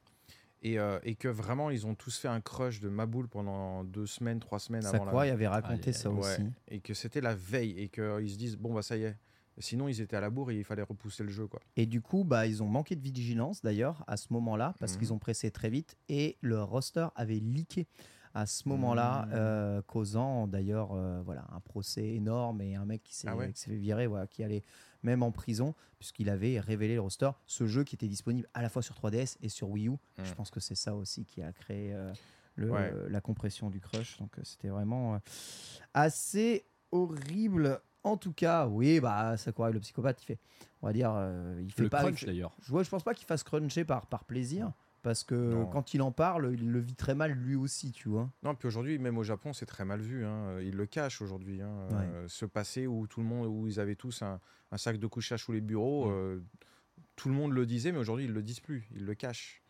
Mais, mais bon, c'est arrivé. Exactement, voilà, en tout cas, on a hâte de pouvoir vous tester le jeu, bah, ce sera ce mois-ci hein, dans les Nintendo, euh, on verra ce que le jeu sort, c'est dire que ça sort ce mois-ci. Ah là Mhm. là, Mario Wonder ce mois-ci. C'est tellement, c'est tellement bien la vie, et on va s'enchaîner avec les news.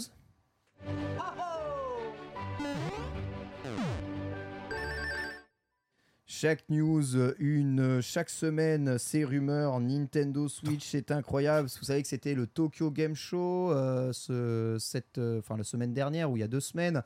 Formidable, le Tokyo Game Show qui revient en ponte. On me dit qu'est-ce que tu me racontes avec ton Tokyo Game Show Euh, Ken Bogard, on s'en fout. Nintendo ne participe pas à cet événement. Il le boycott. Oui, mais les tiers qui développent évidemment pour les consoles Nintendo eux, eh bien, participent à cet événement. Et euh, dans euh, le Tokyo Game Show, il y a eu notamment l'événement de Capcom qui a montré, qui a teasé le prochain Monster Hunter, sous-entendu Monster Hunter 6. Cela dit, voilà, un tease qui ne montre ni aucun logo, ni même ne sous-entend d'ailleurs que l'annonce va être faite bientôt, euh, a déclenché évidemment beaucoup de rumeurs sur le net et on retrouve eh bien, euh, euh, certains tweetos hein, qui semblent reprendre hein, quelques épreuves de chez Capcom pour parler du prochain Monster Hunter, hein, suite aux ventes de Monster Hunter Rise, vous savez, qui est sorti sur PC juste après, puis euh, même ressorti sur les autres consoles, il me semble. Capcom semble vouloir aller de plus en plus vers une stratégie multi-support de leur jeu et abandonner l'idée de Allez, en Nintendo, on va te donner un Monster Hunter, euh, PlayStation, on va te donner un Monster Hunter, séparer un peu les budgets, ça va fusionner un peu tout le monde sur la même plateforme et favoriser le crossplay, le RE Engine en est aujourd'hui capable. D'où la rumeur comme quoi le prochain Monster Hunter serait développé pour la prochaine console Nintendo en parallèle de tous les autres supports PC et console, hein, ce qui eh bien évidemment indique pas mal de choses. Bah, déjà que prochain Monster Hunter, les rumeurs de sortie, parce que Capcom avait vécu aussi un leak, on sait qu'elles sont à 2024 et genre plutôt vers milieu 2024. Donc c'est un jeu qui pourrait arriver plus rapidement euh, qu'on qu'on ne le pense, même s'il n'a pas encore été annoncé. Et bah, si le jeu est censé sortir sur Switch euh, 2 ou sur la prochaine console Nintendo, on peut, euh, on peut se dire qu'il puisse faire partie euh, aussi d'un line-up de sortie. Ça fait beaucoup, hein. Red Dead Redemption 2, qui semble quand même euh, assez improbable sur une console Nintendo, mais bon, pourquoi pas, le 1 est Bon, on a eu sorti, ça, veut dire Mhm. quelque chose. Final Fantasy VII Remake aussi, hein, euh, pareil, on parle de Square Enix, qui était un des premiers devs à avoir les euh, kits de dev de la, la prochaine console Nintendo. Cap- Capcom aujourd'hui, qui pourrait être logique, des bons partenaires. Hein, c'est quand- super quand logique, tout ça écoute, hein. Reg- Regarde historiquement. A- Après, je pense que Florent, tu pourras nous parler certainement d'autres d'autres tiers, peut-être encore plus, plus liés. Mais nous, d'un point de vue grand public, on a l'impression que Square et Capcom, c'est probablement les deux grands éditeurs japonais euh, qui bossent le plus historiquement avec Nintendo finalement. Kona- Konami à une époque, mais surtout aujourd'hui Capcom et Square. Euh, euh, oui, euh, clairement, très clairement. Square, ouais, Square bah, de toute façon, ils sont arrivés à la Famicom. Ils, ils avaient énormément de liens avec Mm. Nintendo. Ils développaient même, ils développaient, ils développaient même en interne euh, des jeux pour Nintendo. C'est vrai. Euh, Capcom est arrivé un peu tardivement, mine de rien, sur euh, la Famicom. Eux, ils font partie des gens qui sont arrivés tard. Mais euh, oui, ils sont arrivés à la- l'époque de la Famicom. Donc depuis, euh, le mariage a toujours été, euh, a toujours été solide. hein. Et malgré un peu le grief à l'arrivée de la PlayStation, hein, euh, bon, euh, ils arrivent tout de même à s'entendre très bien. Et j'ai- enfin, on, on se rend compte que euh, Square, surtout, utilise les hardware un peu dépassés de Nintendo pour faire leur, on va dire, leur jeu à l'ancienne, leur RPG à l'ancienne et Mm. tout. Capcom l'utilise pour faire des portages à l'infini de leurs jeux aussi. Et finalement, ça marche assez bien. Mais quid d'une console qui pourrait enfin tanker bah, les jeux euh, récents et les jeux d'aujourd'hui, quoi. Ce serait quand même euh, top. Oui, après, euh, je, je- je- je- le dis de plus en plus à chaque émission, vivement qu'elle sorte cette Switch 2, parce que je, je commence à en avoir assez à chaque fois de, de- de spéculer toutes ces rumeurs, mais on a visiblement, ça semble évident effectivement que Nintendo bosse sur une console qui sera quand même enfin plus puissante que la Switch, et que du coup, oui, on peut enfin espérer que les gros jeux qu'on a sur PlayStation Xbox, ils aient des versions Nintendo à Il y a côté. toujours le cloud, non? Qui soient- alors, Ouais, ouais, il y a le ouais. cloud, il y a le Mais cloud, euh, Red Dead Redemption 2 a visiblement passé une certification C'était faux. euh, de C'est- C'est sortie. c'est faux apparemment cette histoire. Ouf, je me disais bien aussi. Ouais, c'est- c'est- ça me semble un peu tôt quand même. hein, pour Après, attention, la certification, il a, il a été prouvé apparemment que c'était bidon, mais ça peut très bien être une certification à la hâte où on a mis sur Switch parce qu'on n'a pas d'autre nom à mettre que la prochaine console de Nintendo. Oui, non, mais bien sûr, c'est ça. il, y a- il y en évidemment. a parfois, ils font ça. Hein. Ah qu'ils oui. savent pas comment s'appelle la machine, donc par Ah oui, défaut, ils mettent. Switch. Je dis n'importe quoi. GTA 6, Switch, Oui. on ne sera jamais sur la, la Switch V1, mais par contre, sur la pro- le prochain hardware de Nintendo, bah ouais, allez, let's go. Bon, en attendant, il faudra attendre, mais Nintendo se veut rassurant. Dans une interview pour le journal Nikkei, le président de Nintendo, Shuntaro Fukawa, a déclaré qu'il soutiendrait la Switch, la Switch, hein, jusqu'en 2025, sous-entendez la fin de l'année fiscale 2024, donc mars 2025.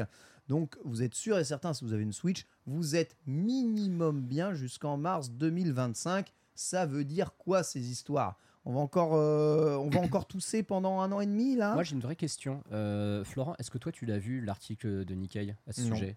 Parce que Non, toi, non. Florent, tu pourrais nous dire exactement ce qu'il a dit, euh, Furukawa, je pense, si on Ah, l'article en question. C'est traduit de trois façons différentes sur trois sites différents. Parce que Ah c'est ouais toujours, Ouais. c'est toujours le problème avec le Euh, japonais, c'est que Ouais, essaye de. Je sais pas si on a le temps de le, de le retrouver en attendant, mais je veux bien effectivement euh, checker ça. Mais euh, non, j'ai pas lu l'article original, je sais pas. Si- je pense, euh, Pierre, si tu tapes euh, Shuntaro euh, Furukawa euh, Nikkei euh, déclaration, tu le trouveras, je tu, pense. tu vas avoir, euh, tu vas avoir euh, un paywall face Ouais, à- ouais, à tous les dans coups, ta ouais. gueule. Mais euh, ah Parce oui, c'est que- vrai que mon site est japonais. Donc si Oh tu l'as, Nikkei je pas. voilà, il est là. Oui, c'est lui le ça premier, premier lien. ouais. À tous les coups, c'est Ah, celui-là. ouais. incroyable. Voilà, impeccable. daté Nintendo. du 10, du 10 octobre, c'est ça. Ouais, Et euh, en fait, non, il est bloqué. Ses membres, Ouais. il faut être un. C'est exactement Ah, ça, le dommage. paywall. Bon, je bah, t'avais dommage. dit, je t'avais dit paywall, les gars.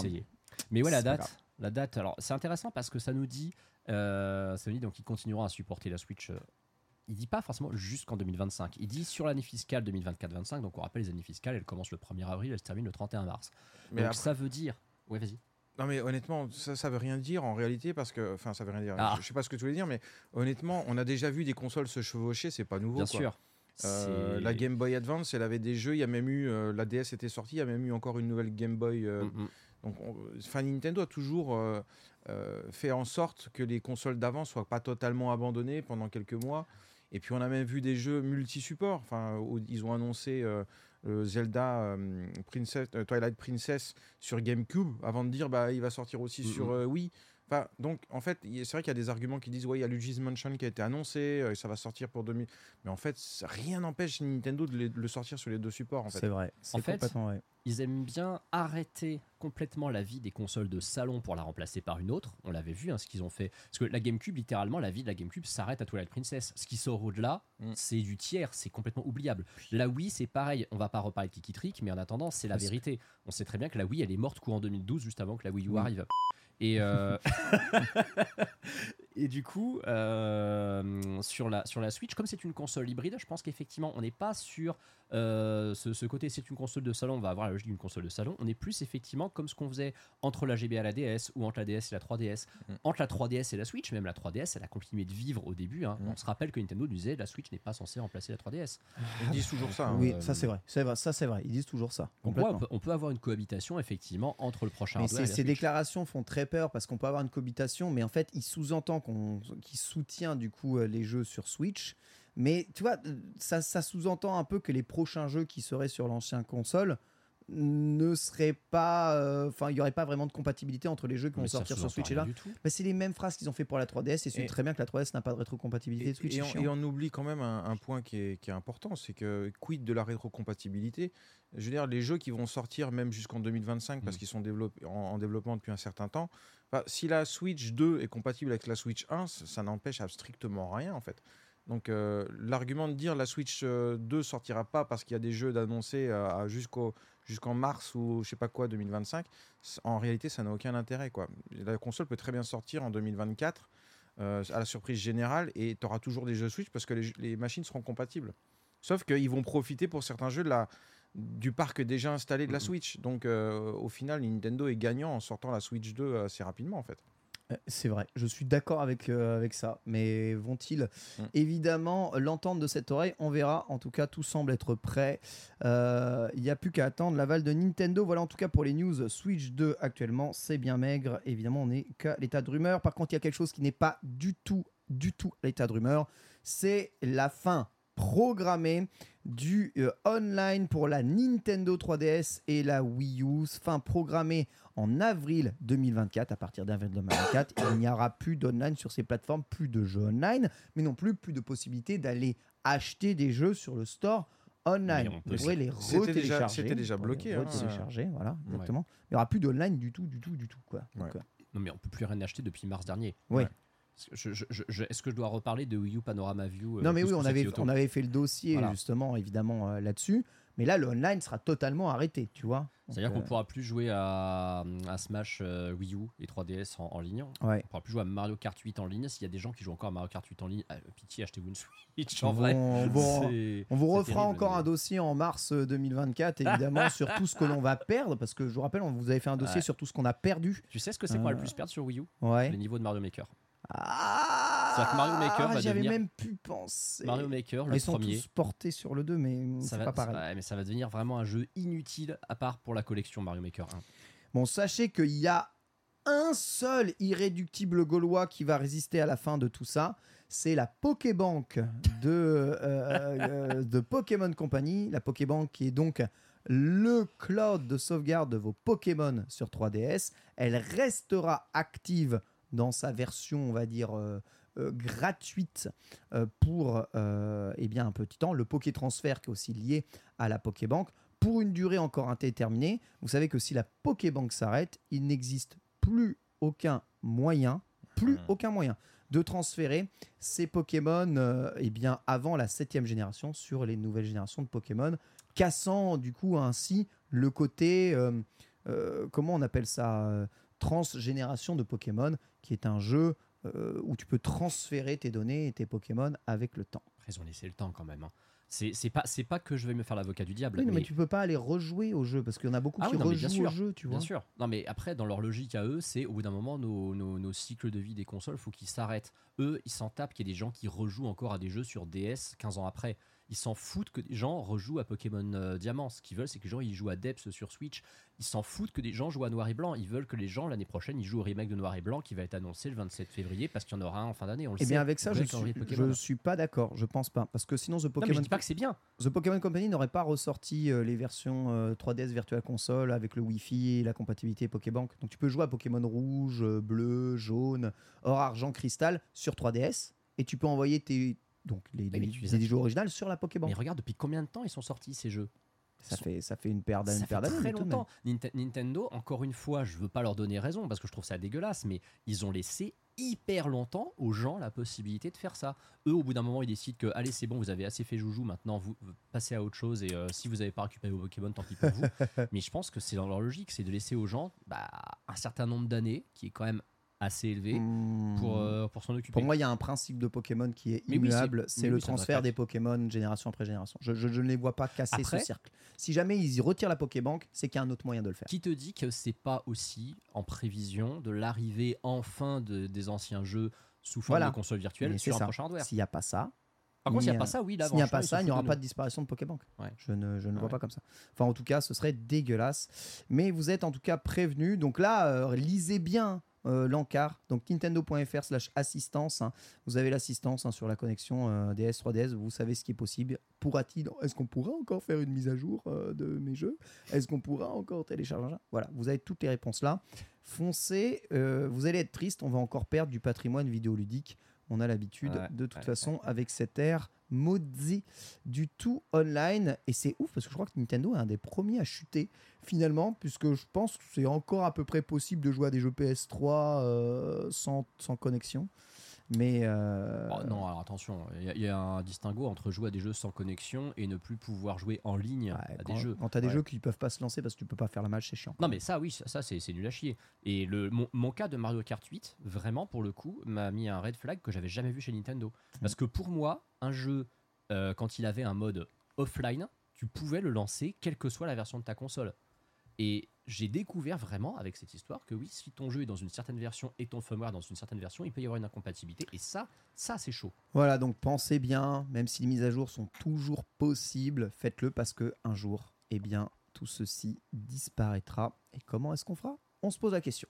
On va se poser un petit moment, 40 secondes, et on va écouter quelques petits morceaux de musique.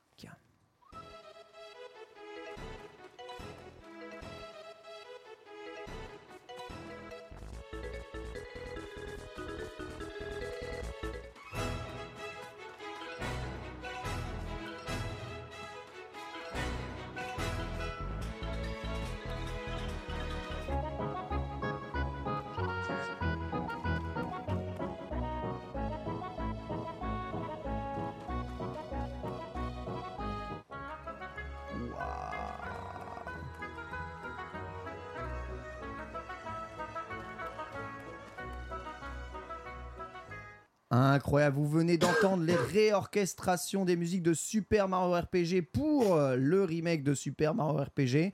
Alors, messieurs, plutôt classique ou plutôt réorchestration, Florent? Euh, là, sur ce que je viens d'entendre, je suis plutôt la version moderne. Ah Mais, euh, mais c'est vrai que c'est c'est des super musiques. Moi, je ne l'ai pas fait, Super Mario RPG. Donc, euh, Ah ouais?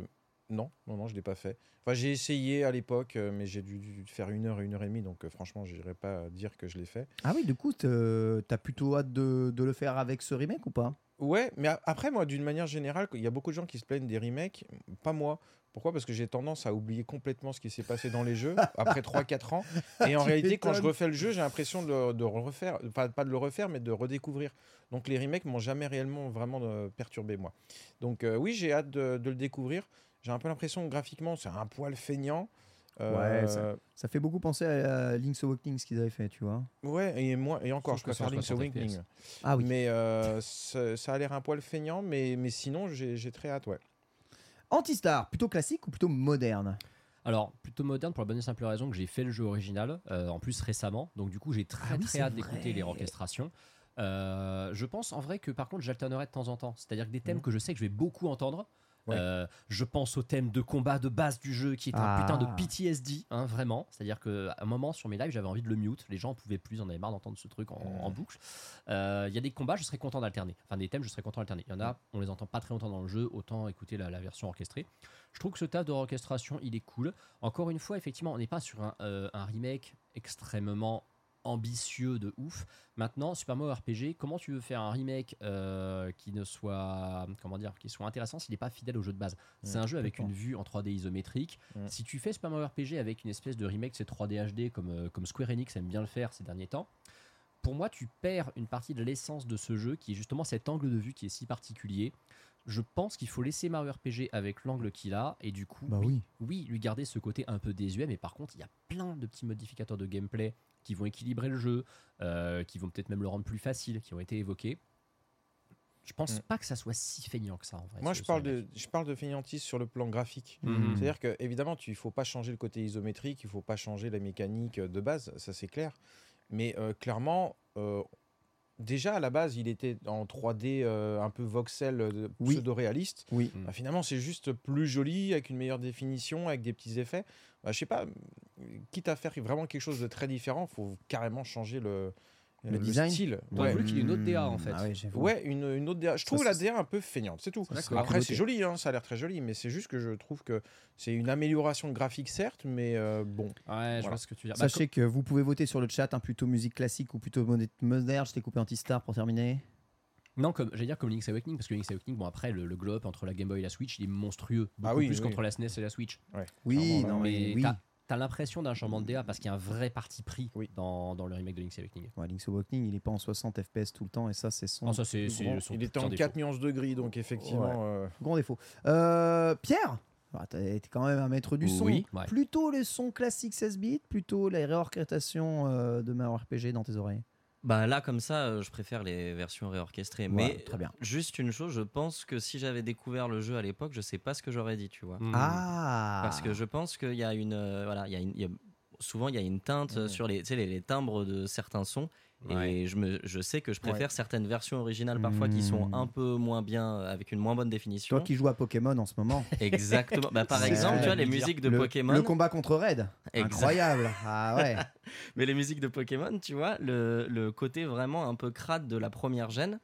Le côté Euh, chiptune, oui. Ah ouais, eh Ouais. ben, je l'aime beaucoup. Et, et quand ça a été réadapté en deuxième génération, bah, je les aime un peu moins. Mais parce que je pense que j'ai passé beaucoup moins de temps euh, Ouais. à les écouter aussi, tu vois, c'est pour ça. Alors qu'elles sont meilleures.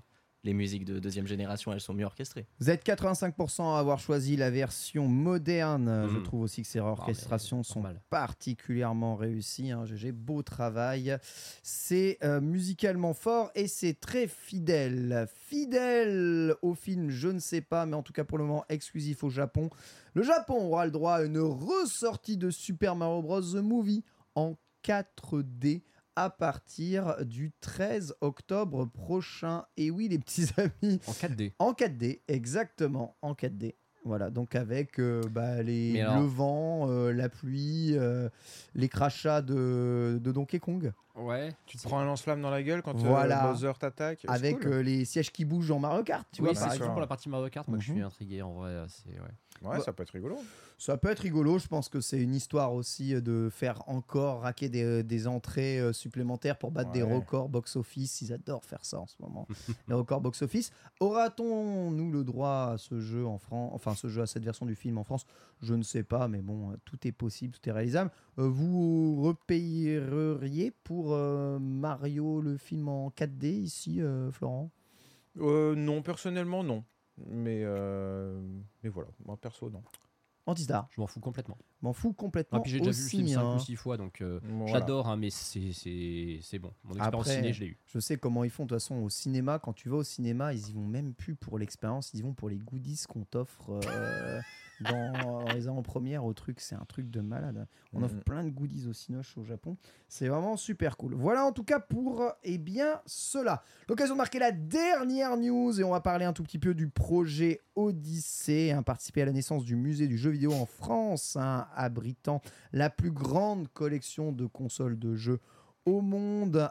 Un projet mené par Tev d'ici Japon qui aura du coup euh, but de, naître à Bussy-Saint-Georges, à l'est de la région parisienne. Et le projet a incroyable, de, entre le temps qu'on a parlé là, euh, eh bien dépassé le million d'euros de participation. C'est juste complètement fou. Alors, ce projet fou de musée, il y en a eu plusieurs, mais là, on est sur quelque chose qui se veut participatif, ambitieux, avec un soutien de la ville de Bussy-Saint-Georges. Donc, on est sur peut-être des événements qui peut-être dépassent même un peu le- l'initiateur euh, ici du projet. Toi, Florent, tu participes à ce projet euh, directement. Euh, Est-ce que tu peux nous parler un tout petit peu de comment est venue ta participation au projet Qu'est-ce que tu comptes faire pour le projet et pourquoi tu t'es greffé en tout cas à ce projet Odyssée? Alors, euh, oui, effectivement, j'ai été contacté par euh, Tev il y a euh, quelques temps par le biais d'un ami commun qui s'appelle euh, Fabrice Ah. et qui est le, le- le fameux Bah collectionneur. oui, le qui a- collectionneur. Bah voilà, qui a, une, qui a une collection de jeux de cartes phénoménale. Et, euh, et donc. euh, Yamafuda? Exactement, Yamafuda, une collection. Et je vous invite à aller voir des vidéos de sa maison. Il a reproduit le premier le local, premier local de dans son Nintendo. jardin. Incroyable. C'est- assez dingue. Et, euh, et donc, euh, Tev a pris contact avec Fabrice. Et euh, disait J'aimerais aussi prendre contact avec euh, Florent euh, parce que voilà, je voudrais l'impliquer dans le projet. J'ai- Voilà. C'est comme ça que Tev m'a contacté pour, pour, pour participer au truc. Mais c'était il y a déjà longtemps, hein, ça fait quasiment un an. Je Ouais, crois ouais, que- ouais, ça fait longtemps. hein. Ouais, ça sort pas de nulle part. hein, non, non, non, plus, clairement, hein, ça sort pas de nulle part. C'est un projet très sérieux. Euh, et, et- et de toute façon, il y, a, il y a parfois un petit peu des rumeurs, enfin pas des rumeurs, mais des, des pseudo-dramas qui naissent en disant Mais euh, Tev, il a quoi comme légitimité Euh, Oui, euh, On sent clairement qu'il y connaît rien en jeux vidéo. Alors, il est passionné des jeux vidéo et il s'est jamais revendiqué comme euh, spécialiste du jeu rétro. hein. Non. Qu'on s'entende bien, lui, c'est un, c'est un passionné de jeux vidéo, de Japon, et c'est un businessman accompli qui touche et ça se transforme en or. hein. Donc, euh, Bah on alors, a besoin de gens euh, comme ça aussi hein, et- pour faire et- des projets. hein, euh, Voilà, bien- exactement. donc, donc, euh, donc oui, il a jamais dit c'est moi le maître du jeu vidéo et vous allez avoir ce que vous allez voir, je- vous allez tout apprendre grâce à moi. Non, c'est pas gros- ça son objectif. une belle collection quand même hein, maintenant. hein, Ah bah il a une très très belle collection, ça c'est sûr. Et puis surtout, il travaille avec Ludovic qui a lui la plus Ah belle. ouais. Oh. Jusqu'à preuve du contraire, il a plus de 2000 consoles Ah, différentes. c'est hallucinant. Tu, l'avais un- visité ou pas? Non, moi je l'ai jamais visité, non. Mais, euh, mais Ludovic a une collection hallucinante et il fallait en faire quelque chose, ou plutôt. Et, et euh, Tev a une très bonne idée, c'est de dire il faut garder ce patrimoine chez nous. Hmm. Et comment on peut faire? Et il a eu cette idée de musée. Alors c'est pas le premier musée, il a jamais non plus revendiqué le, le premier musée en France. Non. Il y a eu des tas d'initiatives comme le Pixel Museum euh, en Alsace, qui a capoté pour d'obscures raisons euh, qui n'ont rien à voir avec le business parce que c'était rentable. Il y a eu. MO5 enfin, voilà. aussi. MO5 Alors- veut faire un. Enfin, MO5 veut sauvegarder le patrimoine. C'est Pas ça. forcément faire un musée. Ah, si, mm, Si, le, but ultime de MO5, ça a toujours été de faire un musée. Ouais. Sauf que MO5, c'est une association Oui. et ils ont des ambitions de musée national, c'est-à-dire qu'ils Mm. ne vivraient, ils ne vivraient qu'avec des subventions, avec la garantie de l'État derrière. Ça n'a rien à voir. Là, TEV, c'est vraiment un projet euh, privé, dans le sens où euh, il y a un business plan. Si, t'as- si, si la boîte ne fonctionne pas, ça s'arrête. Oui. Un musée national, tu as des subventions, tu as des garanties malgré tout, euh, quand bien même ça marche ou ça marche pas. Et là, on n'est pas du tout dans le mode, en mode associatif. Donc c'est vraiment ces deux paradigmes différents entre, entre ce que veut faire MO5 et ce que veut faire euh, TEV. C'est très important. Ensuite, il y a beaucoup de gens qui mettent MO5 et, euh, et le projet TEV en opposition. Je trouve que c'est un peu dommage. Euh, Il y a beaucoup de gens, en tout cas sur Twitter, qui me disent Ouais, pourquoi l'argent il va pas chez MO5 Ça fait 20 ans qu'ils sont là, c'est eux qui méritent d'avoir. Mais MO5 aurait pu lancer aussi son propre crowdfunding, vous voyez. Euh, ils l'ont jamais fait pour des raisons qui les regardent. Moi, je soutiens MO5 euh, depuis quasiment 20 ans Je aussi. sais. Euh, quand je peux les aider, je les aide aussi. Ils, ont, ils, ont, ils font des expositions qui sont géniales. Et je sais que Tev n'est pas idiot. Il a contacté MO5. Bien sûr. Il est, en, il est en lien avec toutes les associations de France, euh, en tout cas toutes celles euh, avec, qui l'ont contacté. Et euh, il y a des choses qui vont se faire en, en- en bonne intelligence. Parce qu'il ne faut pas se mettre les gens, ça sert à rien voilà, de mettre les associations les, les unes contre les autres. Donc non, le projet Odyssée, c'est quelque chose de très sérieux. Tev m'a montré son business plan.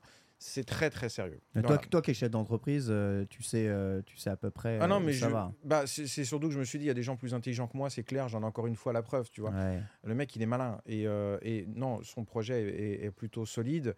Et, et le financement participatif, c'est surtout et avant tout une, une- une démonstration pour Bussy Saint-Georges, pour les gens qui vont investir derrière. Parce que les gens qui croient qu'on fait un musée qu'un million, s'ils se C'est- trompent. hein. En fait, c'est Ah exactement ce que j'allais dire. Est-ce que c'est pas un peu trop peu pour faire un Ah, mais musée Quand tu vois C'est les. la question que je me posais. Je dis un million, en fait, t'enlèveras que 500 000 après que tout ce qui t'a été pris, Déjà, euh, ouais. TVA et Ah, tout. bah, Il y, a, il y a la TVA, puis il y a les contreparties dont tu moi je fais fais pas, partie. tu fais enfin, pas, tu fais pas de musée avec ça. C'est ça. c'est- en- donc, en, en réalité, non, il faut quelque chose de plus sérieux, mais c'est une, c'est une, une base de départ qui, qui est clairement euh, une garantie pour beaucoup de gens. Ouais, c'est ça. Et c'est pour ça que c'est un projet qui est sérieux. Mais oui, vous avez parfaitement raison. On ne fait pas un musée qu'un million d'euros. Voilà. Euh, rappelle, surtout ouais. dans les ambitions, les ambitions qu'ils ont, quoi. La base d'un crowdfunding, c'est en vrai de faire de la prévente. hein.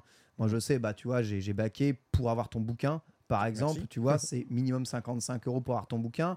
Et bon, euh, je sais ce que coûte un bouquin, tu vois, une bonne encyclopédie Pixel Love, Euh, c'est souvent 49. Hein. bah, ce, Donc- bou- ce bouquin, tel qu'on le prévoit aujourd'hui, il vaudrait au moins 40 euros. ouais. Voilà, Donc, exactement. rien que ça, ça vaut le coup. Parce tu, que, tu voilà. vois ce que je veux dire? Enfin, je Ouais. dis, mais à quel moment tu génères de l'argent avec ce crowdfunding? Donc, j'espère vraiment que le, projet sera soutenu parce que euh, bah, c'est- le, le début de la base du financement du, du projet. quoi.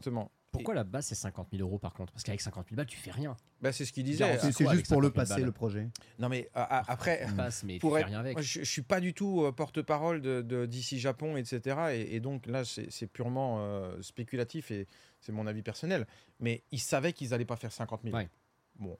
Donc évidemment, quand ils ont mis 50 000, on- et je crois que c'est dans le premier palier, d'ailleurs ils le disent, hein, si on fait 50 000, on fait une exposition temporaire le temps d'un week-end. C'est exactement quoi. ça, ouais. Parce qu'ils vont pas se prendre la tête. Mais de toute façon, je pense que l'objectif initial, ça a toujours été le million, voire plus. Et euh, il s'est donné les moyens de le faire. Et là, il a atteint un million en cinq jours. Franchement, c'est exceptionnel. Euh, il, il fera plus. Moi, j'espère qu'il atteindra les 2 millions. Mais oui, le projet, euh, le projet me semble plutôt sérieux. C'est en région parisienne. Bussy-Saint-Georges, pour ceux qui ne savent pas, c'est vraiment à, à 15 minutes de- du centre de Paris. C'est euh, à quelques stations de Disneyland. Et, C'est euh, c'est facile d'y aller. hein. et, en, et en réalité, ce qui se passe, c'est qu'à Bussy-Saint-Georges euh, accueillera le musée, mais il n'y a pas que ça. C'est-à-dire que c'est un quartier entier qui est en train d'être développé. Ça. Euh, n'a pas été annoncé parce que de toute façon, je crois que c'est. Mais dans les ambitions, ils veulent, ils veulent un, comment on appelle ça, un, un carte 2.0. Ils veulent un laser game. Oui. Ils ont, je sais qu'ils ont déjà des touches. Enfin, ça va être un. C'est pas qu'un musée, quoi. Il va y avoir un vrai quartier japonais autour. Enfin, c'est un truc assez exceptionnel qui est en train de se faire. Et le musée, c'est une partie en fait. Et avec le soutien de, bah, de, de Et- la ville et de, la- de- du soutien. Et puis, et pour Bussy Saint-Georges, c'est une bénédiction d'avoir un gars comme Tev. Il a un million d'abonnés sur YouTube, des, des gens qui ont, euh, qui ont une fidélité à toute épreuve. Enfin, je veux dire, je crois que les, les astres se sont alignés pour ce projet en réalité, tu vois. Donc, euh, moi, je crois beaucoup en ce projet. Euh, ça n'empêche ça n'empêche pas évidemment euh, MO5 de continuer dans ses projets. Euh, Moi, je soutiens les deux évidemment, mais c'est pas du tout la même ambition. Et, et je crois pas que pour le moment, c'est vrai que c'est encore à l'état de, de réflexion, mais je crois pas que l'idée soit de faire un musée euh, soporifique et chiant. Tu. Ouais, Ça va sûr. pas être des couloirs entiers de, de consoles présentées. Euh, je pense qu'il va aller plus loin que ça. Et euh, ne serait-ce que dans la fabrication de, de- des décors, de la scénographie, euh, ouais, je, je, je divulguerai rien, mais le, le- le budget nécessaire, c'est beaucoup plus qu'un million. hein. Bien sûr. Donc euh, oui, c'est un gros projet. Il faut que ce soit ludique et voilà. Donc comme euh, comme dit, c'est tout un village qui va être créé autour. Évidemment, bah, il y aura euh, plus d'une console Nintendo entreposée parce que la collection de base hein, qui constitue la mais- base d'ailleurs du musée, qui sera d'ailleurs qu'une base. hein. Il y a d'autres pièces qui vont venir s'ajouter ensuite après dessus est déjà absolument gigantesque. Et, et- et on parlait à l'instant de Fabrice, qui, euh, Yamafuda, qui a, une- qui a la plus grosse ouais. collection euh, française de Ouais. jeux de cartes et de jeux Nintendo, euh, jeux de société, jouets et tout ça. Euh, S'ils sont rentrés en contact, c'est évidemment parce que Tev se disait, mais le jour où le musée ouvre, on a besoin d'une exposition temporaire ouf, sur les origines de Nintendo. C'est ça. Franchement, il y a un potentiel de ma boule. hein. Après, je vois, enfin moi qui ai fait pas mal de musées au Japon, je sais que les musées japonais, euh, c'est souvent très petit. Et pour faire revenir les gens à l'infini, les expos temporaires, c'est vraiment quelque chose qui est très, très. Ah, mais ça, c'est le mode de fonctionnement de tous les musées, en fait. Ouais. C'est-à-dire que les, les- c'est ce qu'on appelle la collection de base, hein, le- la collection. euh, euh, comment on appelle ça? Enfin, il, voilà, il y a toujours une exposition normale, et puis après, il y a des expositions temporaires qui renouvellent l'intérêt des gens. Ouais, c'est ça. Mais c'est sûr qu'avec un village à côté, avec euh, des restaurants japonais, avec Mm. euh, voilà des de l'activité, bah tu peux revenir. Le musée il est là, c'est Mm. super cool. Mais si tu l'as fait, tu reviens quand même faire. euh, on a tous besoin de bouffer. hein. Ouais. Donc euh, c'est cool. Et on vraiment cool. et moi, ce que je voulais savoir, c'est Ouais. vraiment donc le bouquin que tu vas Oui. écrire. Je veux savoir si c'est un tout nouveau livre ou une compilation. Parce que tu en as écrit des bouquins sur. Mhm. Quand on lit l'histoire de Nintendo, euh, dedans, il y a quasiment toutes les pièces que Nintendo a sorties dans l'histoire de, de- de Nintendo, hein, avec les, les quatre volumes. Tu vas faire une grosse compilation de tout ça. Tu vas y avoir de l'inédit. Ça va, ça va se passer comment dans la création de ce livre? Alors- le livre, il n'existe pas, on est d'accord pour le moment. Alors, le livre, il est en cours de réalisation. Le livre, de toute façon, il a déjà un titre, c'est l'encyclopédie des consoles de jeux vidéo. Donc, au niveau du concept, tu sais Ambitieux. exactement de quoi ça, Très va, de quoi ça va parler. Donc, il n'y aura pas de joie Nintendo. Si, si c'est pour répondre à ta question, ça reprendra pas euh, forcément euh, mon travail en tant que tel, euh, Ouais. etc. Mais on ambitionne avec euh, Tev de réaliser le bouquin le plus complet existant Mmh. sur les jeux vidéo. Mmh. Donc, ça sera un mix entre catalogue et livre d'histoire, certes, mais on, on va avoir des centaines et des centaines de consoles, dont certaines sont vraiment euh, euh, très rares, quoi. Et, euh, et le boulot est énorme parce qu'il faut, faut effectivement retrouver des consoles. Il y aura évidemment des, des présentations de versions collector, de bundles différents. Enfin, le- c'est infini en réalité. Ouais, ça ne Et, c'est tout con ce que je vais dire, mais en réalité, des consoles plug and play, on en a tous, hein, des Atari Flashback Ouais. et compagnie. Ouais. Euh, rien que sur 2022, il y, en a, sor- il y en a eu 150 de sorties. Oh. Donc vous imaginez même pas le boulot que ça représente. Moi, je m'arrache les cheveux pour arriver à recenser, enfin à classer en fait les consoles. Ah ouais Donc oui, le truc va être euh, mouse costaud. Après, on part pas d'une base totalement vierge, dans le sens où il y a quelques années, chez Omake Books, on avait déjà sorti deux guides, le guide des consoles de salon et le guide des consoles portables. Et c'était déjà euh, un énorme boulot dedans. Là, on va compiler les deux en un avec une énorme mise à jour. Donc, euh, si vous avez déjà les deux guides qu'on a sortis il y a quelques années, euh, il était en rupture de stock depuis au moins trois ans le bouquin Ouais. bah, vous aurez beaucoup plus et deux, les deux en un. Quoi. Donc non, le bouquin va être, euh, va être costaud, hein, vraiment très costaud. Ah, ça c'est fait. Antistar, euh, tu as déjà, euh, tu as baqué ou je sais pas, Alors si- justement, pas encore, parce que je me posais plein de questions sur ce projet. En fait, je l'ai vu un peu venir de nulle part, parce que je- c'est vrai que je, je vais être honnête, je connais pas du tout Tev. Euh, C'est-à-dire que je- j'ai entendu parler de lui parce que tu m'en as parlé, mais je connaissais pas ses contenus, je savais pas ce qu'il faisait. Euh, et du coup, C'est son plus grand handicap dans ce projet, je pense. Ah ouais Ouais. Son plus grand handicap, parce qu'évidemment, il, a une grosse communauté sur YouTube, mais euh, dans nous, la communauté euh, des jeux rétro, enfin, Ouais. ou des darons de, de, des, des- des jeux vidéo, tu vois, c'est vrai que peu de personnes, peut-être, façon, il vit au Japon. Mais justement, c'est un youtubeur japon à la c'est un- base. c'est un youtubeur Enfin, japon, c'est un- c'est un vendeur de bonbons. en réalité. Ouais. C'est vrai, c'est un vendeur de bonbons japonais à la base. hein, donc, Et en fait, plein de gens, mais plein de gens dans mes lives me demandent sans arrêt qu'est-ce que tu penses du Pangée Odyssey Est-ce que tu as backé le projet Odyssey Et en fait, moi j'étais en mode écoutez, j'ai entendu parler du truc Vitaf, mais je sais pas ce que c'est. Et quand j'ai su qu'on allait faire une émission, je me suis dit ok, là je vais mieux comprendre, je vais mieux euh, savoir de, quoi il retourne. Euh, je pense que oui, c'est un, projet que je vais soutenir parce que de toute façon, j'estime qu'il faut un jour avoir quand même un truc qui ressemble à un vrai musée du jeu vidéo, ce soit pas un truc temporaire, ce soit pas un truc casse-gueule, euh, financé, on sait pas trop comment, parce qu'il y a eu des projets par le, par le passé qui étaient un peu, euh, un peu chelous aussi. Euh, là, effectivement, on a l'impression d'être sur un truc qui est quand même sérieux, euh, avec des gens sérieux. Il y a des gens qui disent ouais, Tev c'est un arriviste et tout. Non, de ce que tu, de ce que vous me décrivez, on sent le mec effectivement qui a, sans avoir une, qui- sans être une mine de connaissances comme peut l'être Florent effectivement sur le sujet de Nintendo ou d'autres personnes sur d'autres sujets. C'est un passionné, c'est un mec, ça le fait kiffer et il a la visibilité et le business plan, comme tu dis Florent, pour proposer ce projet et amener des gens à le soutenir. Donc en vrai, pourquoi pas? Moi je trouve que l'idée elle est plutôt sexy. Mm. Euh, je suis juste étonné de me dire, bah, il est, certes il est français, il a envie de faire ça en France. Pourquoi il fait pas ça au Japon? C'est trop compliqué à faire au Japon, je suppose? Oh oui, Ouais, Non, ouais. au Japon c'est mort. C'est infaisable. C'est mort d'avance, ouais. Bah déjà, enfin il y a Nintendo qui va déjà sortir son musée au mois de, ça, mois de ouais. mars, avril. ils veulent Mars. ouais. Mais le- les musées du jeu vidéo au Japon, ouais, non, franchement, Mais ça va pas être compliqué à gérer pour lui, la, la- la supervision de ce projet intégralement en France alors qu'il est au Japon? Non, mais il a des contacts et puis euh, il y a des gens qui l'aident et tout. Et oui, enfin, il peut chapeauter du Japon, je pense, il n'y aura pas de souci. hein. Ouais, ouais, ça me fait, ça me fait pas peur. Donc voilà, euh, bien entouré. En tout cas, on espère que ce projet eh bien, verra le jour. Vous imaginez, hein, c'est quand même en région parisienne, à côté de Disney, euh, un musée, un village Japon, musée du jeu vidéo, euh, avec une des plus grandes collections au monde de consoles de jeux. Enfin, c'est. Et ça, pour- on, on parle quand même d'un délire. hein. Ouais, et il y a des- beaucoup de gens qui disent ouais, mais s'il y aura pas de micro, ça parle que de console. Alors c'est vrai qu'on parle que de console maintenant, parce Ah, que, le voilà. micro, ah, j'avoue. Mais il y aura du micro évidemment. Il Ouais. faut pas, Ouais. Bah, faut pas croire. Il y aura de l'arcade, bien entendu. Enfin, c'est un musée du jeu vidéo, hein. Donc euh, oui, il y aura des micros, il y aura de l'arcade, euh, voilà. Est-ce que la Famicom n'est pas un micro-ordinateur? Family Computer, Bah ouais. c'est dans les termes. C'est dans les termes. Je vous rappelle, hein, à l'époque, au Japon, vous pouviez acheter le l'accessoire euh, comment Family keyboard, Basic. Family Basic, évidemment, pour jouer et apprendre à coder en basique. Voilà, qui n'a pas fait évidemment et appris le langage avec sa Famicom Personne. Mais, euh, mais Pas en beaucoup tout de cas, joueurs de Nintendo, en tout cas. Nintendo y croyait à mort. Des modems pour la connecter à Mm, Internet, mm, ça mm. existait aussi. Ils étaient dans le turfu à l'époque, le Japon. Aujourd'hui, ils n'ont pas bougé depuis 2010, mais on les aime quand même. Et c'est ça qui est beau. Voilà, le projet Odyssey est là. Et on vous rappelle que si vous voulez l'encyclopédie du jeu vidéo, c'est 55 euros de coût minimum euh, de bac. Voilà pour les news. On va enchaîner avec un dossier gigantesque. Et on va parler des origines de Mario avec Florent Gorge. C'est parti.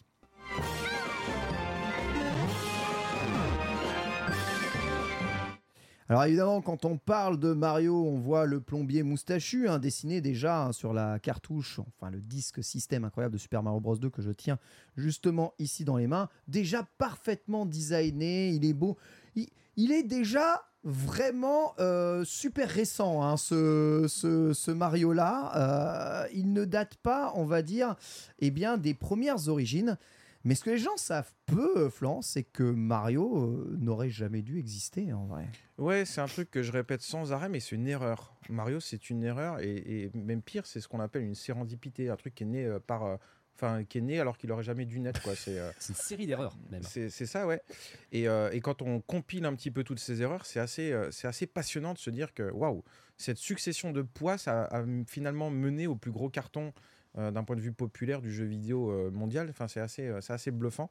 Euh, donc oui, mais tu m'as invité à, à l'émission parce que tu avais vu ma vidéo ou qu'est-ce qui t'a motivé à faire ce, ce Euh, sujet-là ouais, j'ai vu que tu avais fait une vidéo là-dessus, et puis Ah, parce que euh, j'aime bien, bah oui, évidemment. T'aimes bien Mario Euh, donc, tu as sorti la première partie de cette vidéo, Les origines de Mario. hein. Mm. Je pense qu'on a d'autres à suivre, puisque là, on parle vraiment de, de- de- du, du- du commencement euh, ultime. Peut-être que les gens ne connaissent pas du tout. Parce qu'en fait, tu sais, quand on parle de ça, Ouais. euh, souvent entre les connaisseurs, tout le monde a sa vieille théorie parce qu'il a entendu un mec qui lui a répété un mec ah mais non en fait Mario euh, euh, c'est Popeye euh, tu vois ils l'ont mal dessiné etc il y en a un autre qui dit mais c'est pas Popeye du tout euh, Mm. c'est en fait Rampage qu'ils ont voulu refaire et redessiner regarde c'est le gorille il vient de là enfin bref tout, euh, tout, tout- Mhm. tout se croise mais bah, il y a une vraie histoire euh, originelle évidemment toi tu la connais tu es allé la chercher tu l'as même décrit dans des livres que je lisais à l'époque hein, euh, sur les, les, les Pix and Love et euh, bah moi je suis là pour transmettre le savoir aussi hein, comme toi hein. Alors effectivement, on a quand même décrypté cette histoire depuis, depuis déjà longtemps. Tu parlais de Pix à Pix and Love il y a, à l'instant. Mais euh, oui, l'histoire, la véritable histoire de Donkey Kong, parce que les- ce sont les origines de Mario, Oui. elles sont aujourd'hui connues, documentées, sourcées. Il n'y a quasiment plus aucun doute sur, euh, sur la théorie, on, la connaît. quoi. Sauf que récemment, effectivement, de nouveaux documents qui ont, qui ont tilté et, euh, et- leur analyse permet d'avoir des, des, des, des- des renseignements encore plus précis sur ce qu'était euh, à la base, ce que devait être Mario, enfin, Donkey Kong. Voilà. Et ça, euh, effectivement, j'en ai fait une, une vidéo, mais j'en parlais déjà en, en octobre 2007 dans, dans, dans Pixel où je révélais des trucs qui étaient totalement inédits en France. Euh, bah, sur le fait que par exemple Donkey Kong n'a pas été développé par euh, Nintendo en réalité. tu vois. et oui Et, euh, et ça, oui. c'était un gros scoop qui est complètement passé inaperçu. Euh, sur le fait que c'était Popeye, on en avait vaguement ouï dire, mais j'ai carrément révélé le nom de code du jeu à l'époque. bien sûr Qui s'appelait euh, Donkey Kong euh, dans l'attaque des tonneaux de bière. Euh, pardon. Popeye, Popeye. dans l'attaque des tonneaux de des bière. tonneaux de bière. Et, et en réalité, voilà, il y a plein, plein, plein de trucs qui- qui- qu'on connaissait déjà depuis des années, mais ça revient sur le devant de la scène parce que les Américains le découvrent maintenant, en fait, tout ça. Et euh, ça a commencé à buzzer un petit peu, alors que chez nous, on l'avait déjà depuis longtemps. Ouais.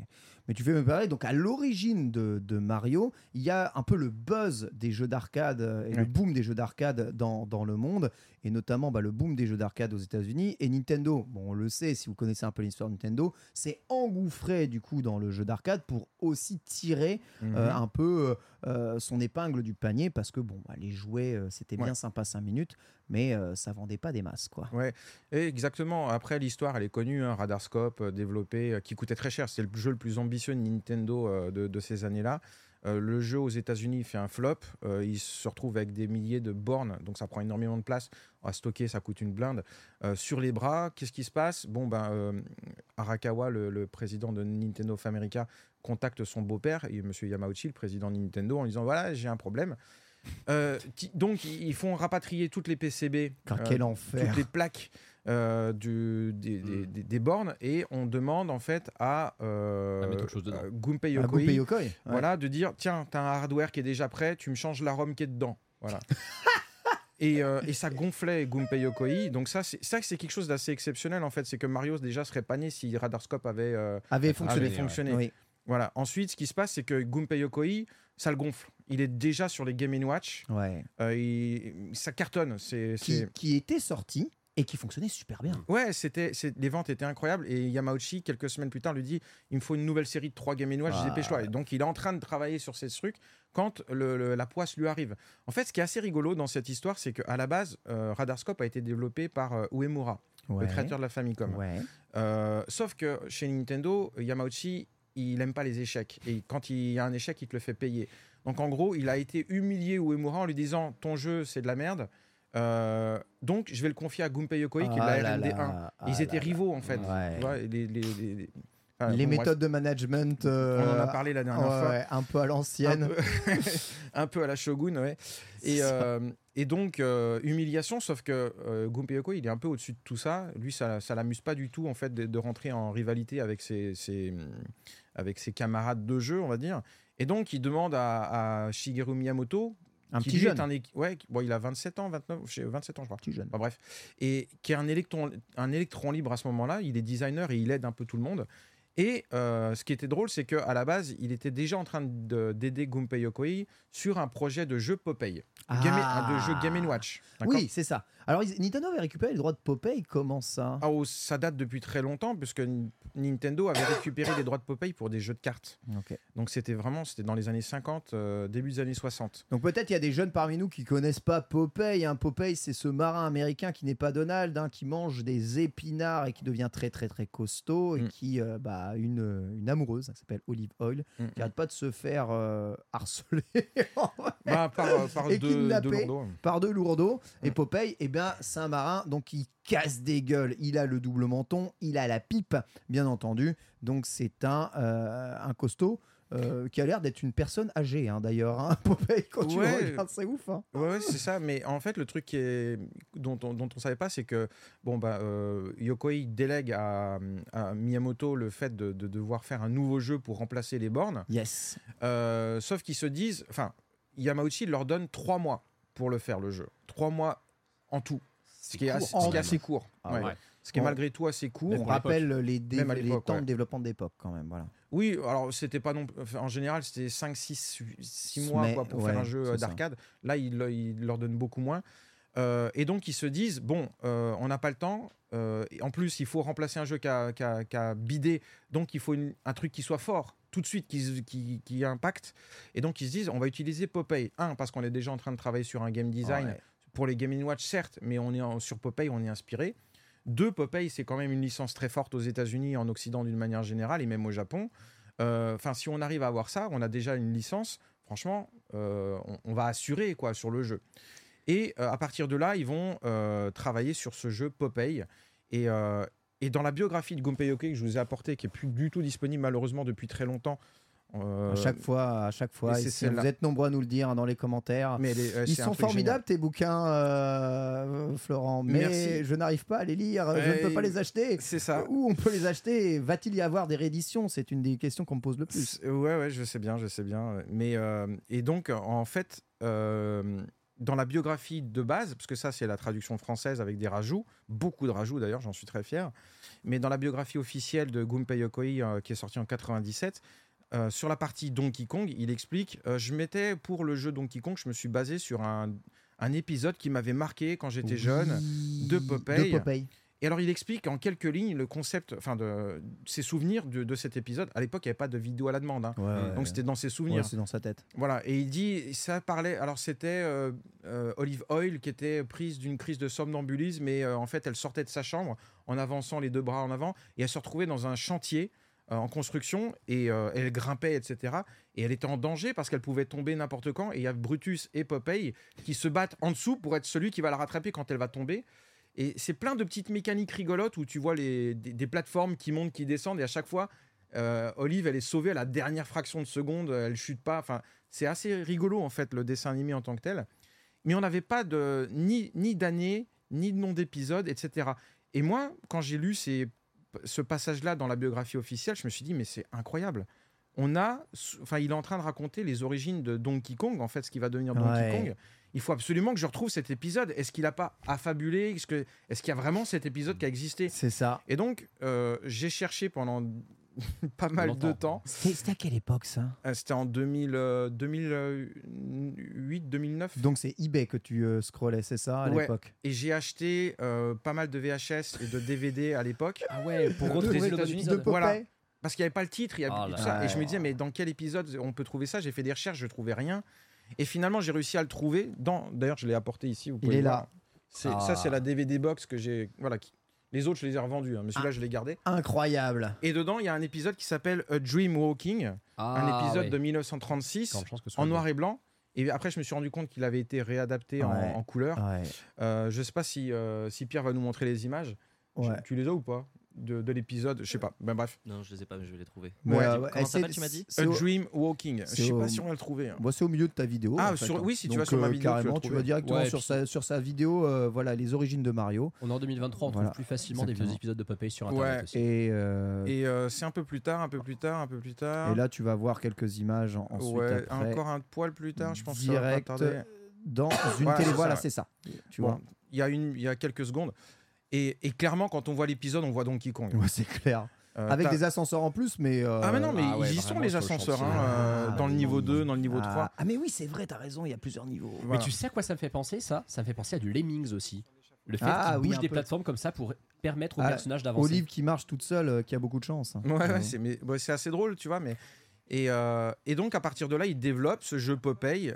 Euh, mais l'idée de base, en fait, c'est ils se disent mais comment est-ce qu'on peut adapter ce- ce- cette idée-là en jeu vidéo? Et, euh, et donc, ils vont petit à petit mener. Brainstormer. ouais. voilà, brainstormer et se dire bon, bah, il y a Brutus qui va être en haut parce qu'ils ont du mal à animer le. le, enfin, Le Brutus, personnage est qui est assez même grand, énorme, hein, voilà. ouais, il est costaud, hein. Et l'idée de base, c'est en gros, c'est voilà, on voit Popeye qui monte et il faut que Popeye aille euh, sauver euh, Olive Oil en, en- sur les écha- en passant d'échafaudage en échafaudage, quoi. Et petit à petit, bon bah, de, il va y avoir l'utilisation des fameux, comment on appelle ça, euh, Power-up avec les euh, spinacles aussi. bah, les- exactement les power-up, etc. Mais ce qui va, ce qui est plutôt intéressant en fait, c'est dans le document, peut-être que Pierre pourra nous le montrer. Euh, ouais, voilà. celui-là. Voilà. C'est celui-là qui a été retrouvé assez récemment par Gaming Historian, voilà, qui fait des recherches actuellement sur, euh, sur Donkey Kong, Ce document officiel, on voit le saut de Miyamoto On en voit le haut, saut de Miyamoto, ouais. ouf. et qui date du 21 mars 1981. Putain, C'est malade ça, ce- cette Et, euh, image-là. Et, et en fait, d'un point de vue chronologique, on verra dans la seconde partie de ma vidéo, qui n'est pas encore prête, mais il y y a énormément de changements. Et en, en- en à peine 10 jours, ce qui va se passer, c'est que Nintendo va apprendre que euh, King, Feature, euh, pardon, King Feature Syndicate, l'ayant droit de Popeye, Ouais. Euh, dit non, on veut pas que vous utilisiez Oh euh, Popeye. Oh autre coup du sort incroyable quand même. hein. Ouais, ouais, ouais, complètement. Mais non, mais ils n'avaient pas signé un accord du coup? Ah, mais ils avaient un accord, mais pas pour, euh, pas pour du jeu vidéo, Ah, pour des cartes à jouer. pour des jouets et des cartes à jouer. Donc on est d'accord que quand on regarde ce document, bon évidemment on voit un peu le jeu Donkey Kong. Par contre, excuse-moi, enfin je lis un peu le japonais, je regarde en bas. C'est Popeye. Euh, voilà, exactement. C'est le jeu Popeye. Évidemment, c'est Popeye. Bon, tu vas dire. Et les attaques des tonneaux de bière, c'est marqué Brutus en, en haut. haut. C'est Ouais. Brutus en haut. Il y a Olive Oil qui est en haut.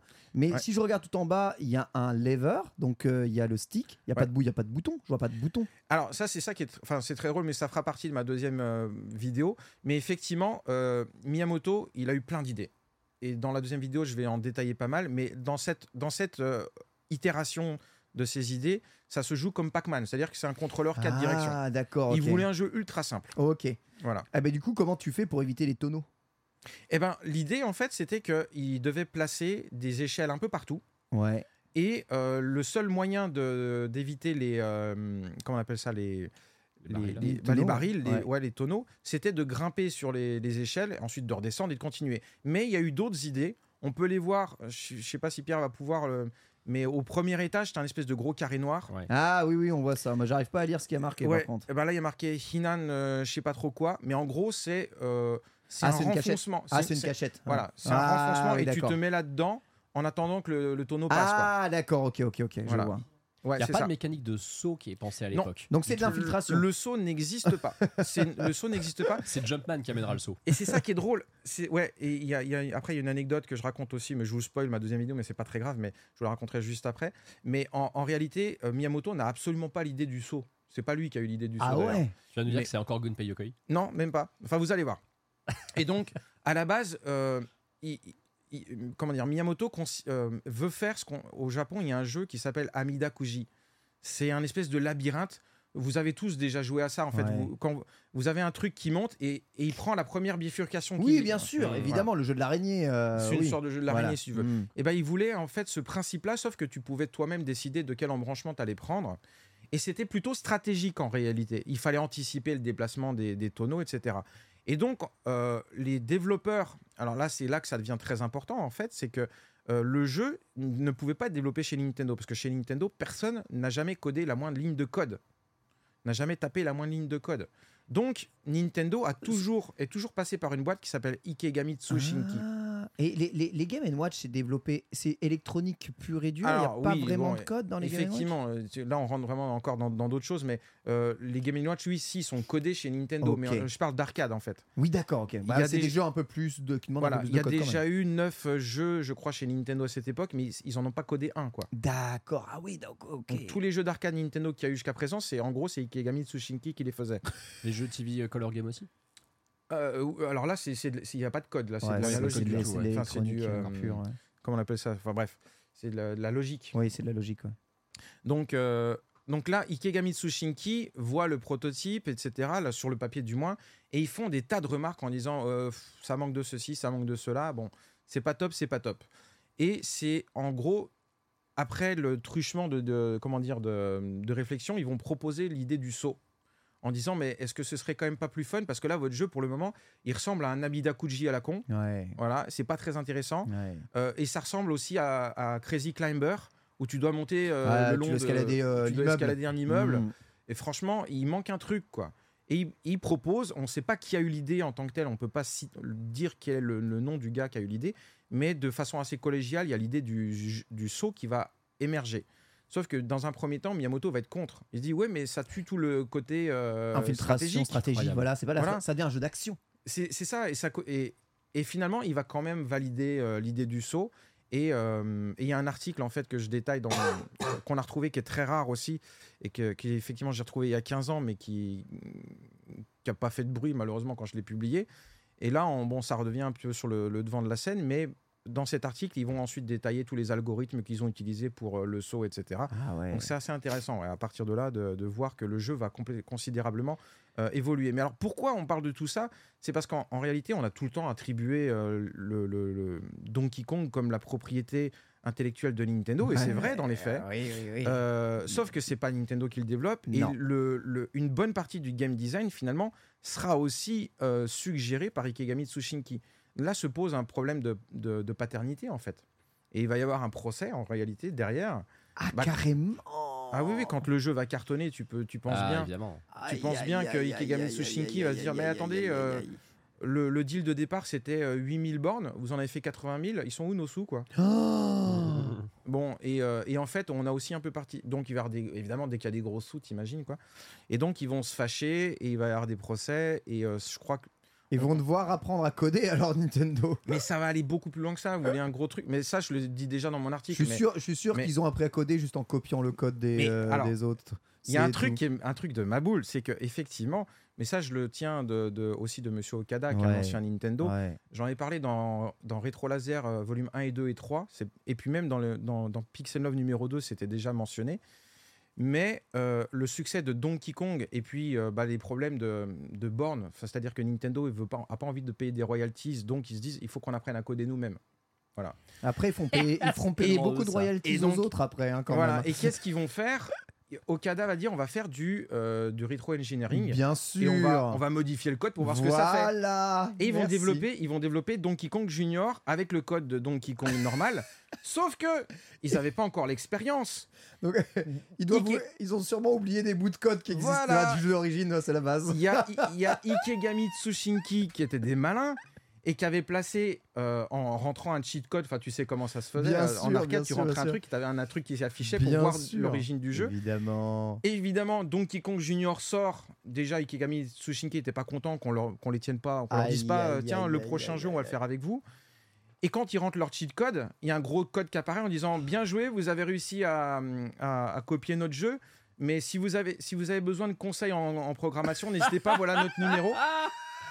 Ah, et quand tu rentres le cheat code de Donkey Kong Junior, tu as le truc de Ikegami Tsushinki qui apparaît et qui dit euh, Ok, vous avez piraté notre jeu, si vous avez besoin de conseils, on est là. quoi. C'est extraordinaire. Est-ce qu'il existe encore des ROM actives où on peut taper ce code pour voir le, le message Oh, euh, mais- apparaître? Ah, évidemment, les premiers, lots, les premiers slots, je pense, de, les prom- ça, ça, et clairement, ouais.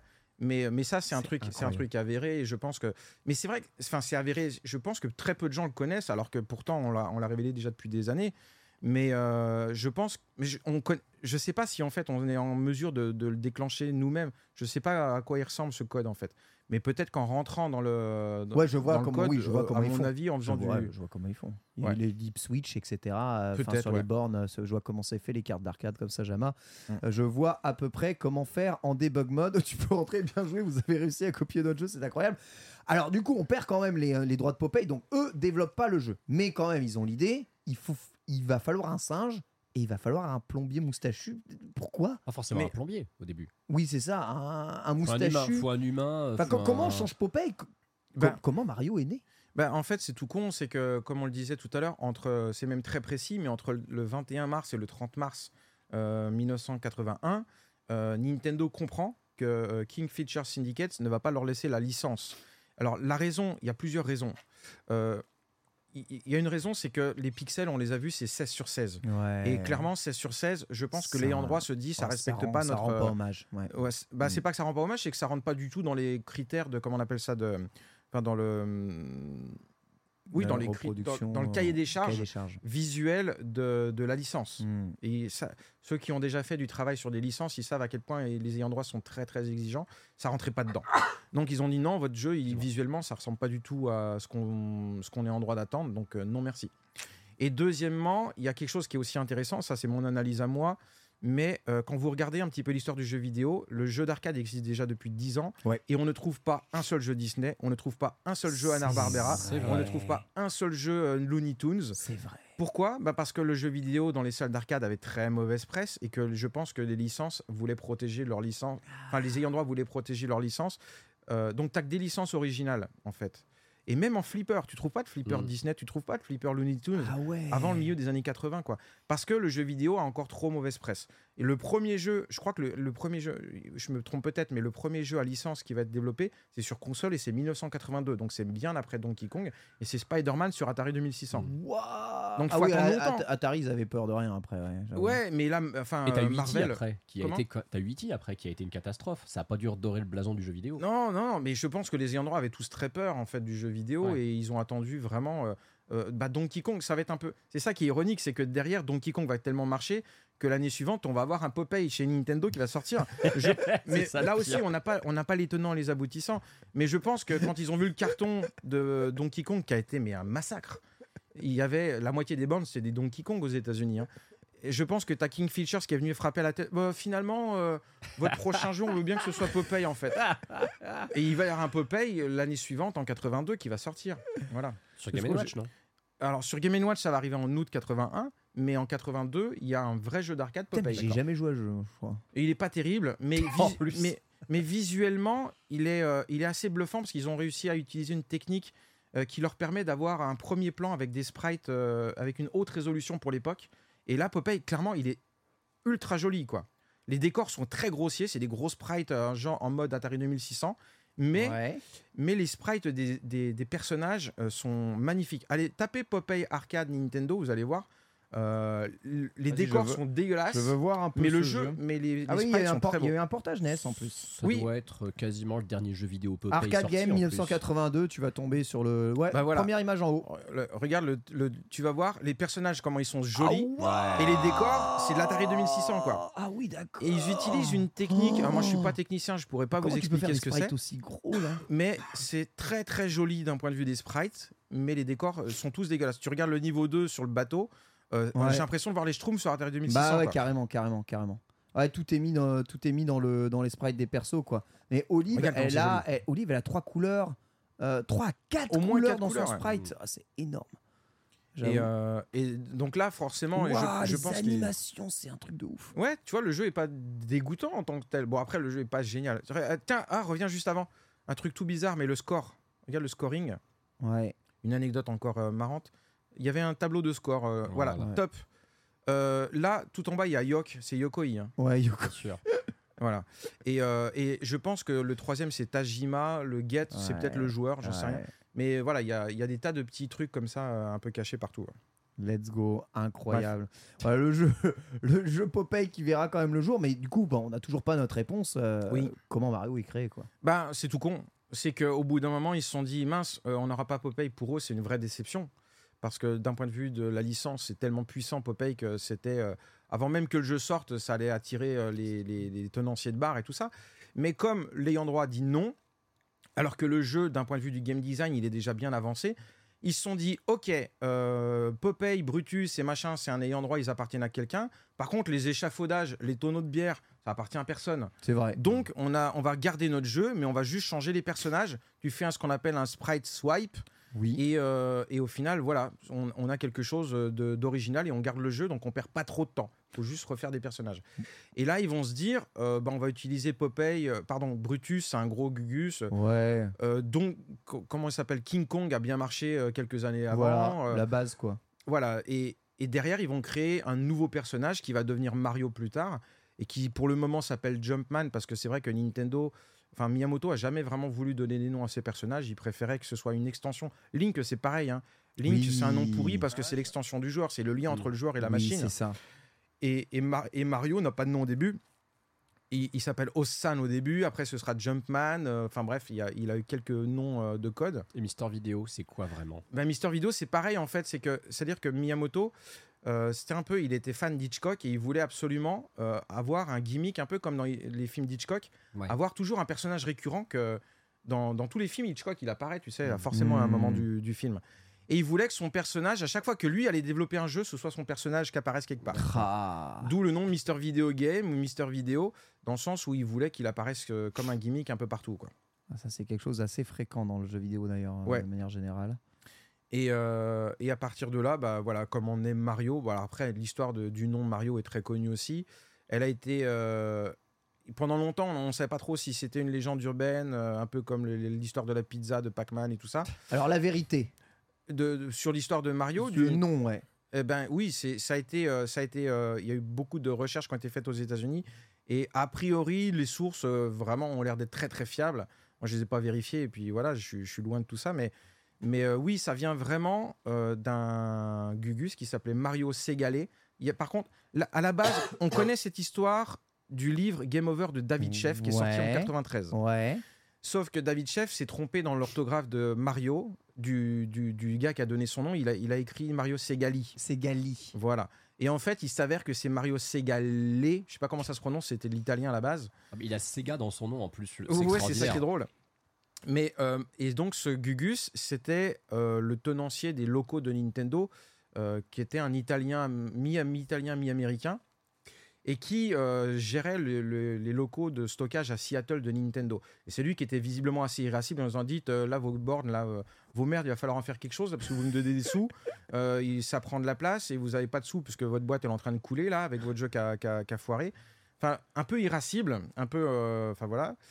Et visiblement, visuellement, il, re- il ressemblait au premier, euh, au premier visuel qu'avait fait Nintendo au Japon Ouais. de ce Gugus. Il dit- et donc, les gens de chez Nintendo qui ont testé en- au début le jeu, ils étaient qu'une poignée. Ils disaient c'est marrant, euh, là le jeu il ressemble à Mario, etc. Et le jeu, le nom est resté en fait. Punaise. Voilà, le nom est resté et c'est comme ça que, que serait né Mario.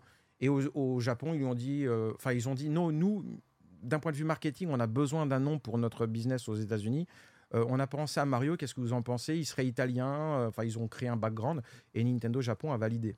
Ok, donc sans, les États-Unis, en fait, euh, Mario aurait même pas eu de nom, ça serait resté un Link quelque part, Euh, tu ouais, c'est ça, peut-être Mister Video Game. Mhm. euh, Enfin voilà, il- dans les dans les visuels, et- enfin dans les visuels, dans les premiers communiqués de presse au Japon, il a pas de nom. Non, hein. pas de Mais nom. alors, le, nom, le de nom de Jumpman officiellement, Jumpman, ouais. il est documenté. Par exemple, tu vois, euh, bon, il n'y avait pas de notice évidemment avec les bornes d'arcade, mais les, y avait des Il y flyers. avait des flyers. Voilà, il y avait des flyers, et puis même sur la toute première version du Game Watch de Donkey Kong qui sort en 82, euh, dans la notice, comment il l'appelle à l'époque Euh, bah, là en 82, il l'appelle déjà Il Mario. l'appelle hein. Mario, d'accord, Ouais, le nom de Mar- Parce que moi j'avais lu que le nom de Mario, il avait été baptisé comme ça officiellement dans Donkey Kong 2.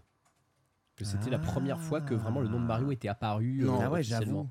Non, bah non, parce que dans les flyers de Donkey Kong aux États-Unis, il, il s'appelle Little Mario, même pour être précis. Ouais. Help Little Mario to, to save the, the beautiful lady. Donc ça, ah, le nom Mario arrive quand même méga vite. Hein. Par contre, Pauline, parce que Ça c'est le nom de la Pauline. euh, J'en ai fait un épisode des oubliés de la Play Store il y a très longtemps, mais le nom de Pauline apparaît dans le, dans le dessin animé.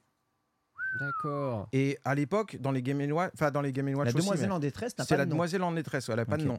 Et il lui donne un nom dans le dessin animé euh, Donkey Kong Show, euh, je sais plus ce que c'était euh, aux États-Unis pour le, le- les dessins animés du samedi matin, quoi. Il a déjà été interviewé, ce Mario Ségalais, là? Il refusait toutes les interviews et la seule fois où je crois qu'il a il a témoigné, il a dit quand est-ce qu'on me filme mes droits d'auteur? Ah, Ah, Ah, c'est un rigolo C'est Ah, c'est un beau. rigolo Oh bah il était fait pour Ah, bosser ça. chez Nintendo. Ouais, hein, on l'a retrouvé. Alors attention, attention, Non, ça- attention. C'est un fake, attention, Franchement, attention ouais, aux ouais. images, attention aux J'ai rien images. passé, hein, vous inquiétez Et- pas. mais Attention aux euh, images. ouais, parce que mais il y en a une ou deux qui, qui effectivement montrent.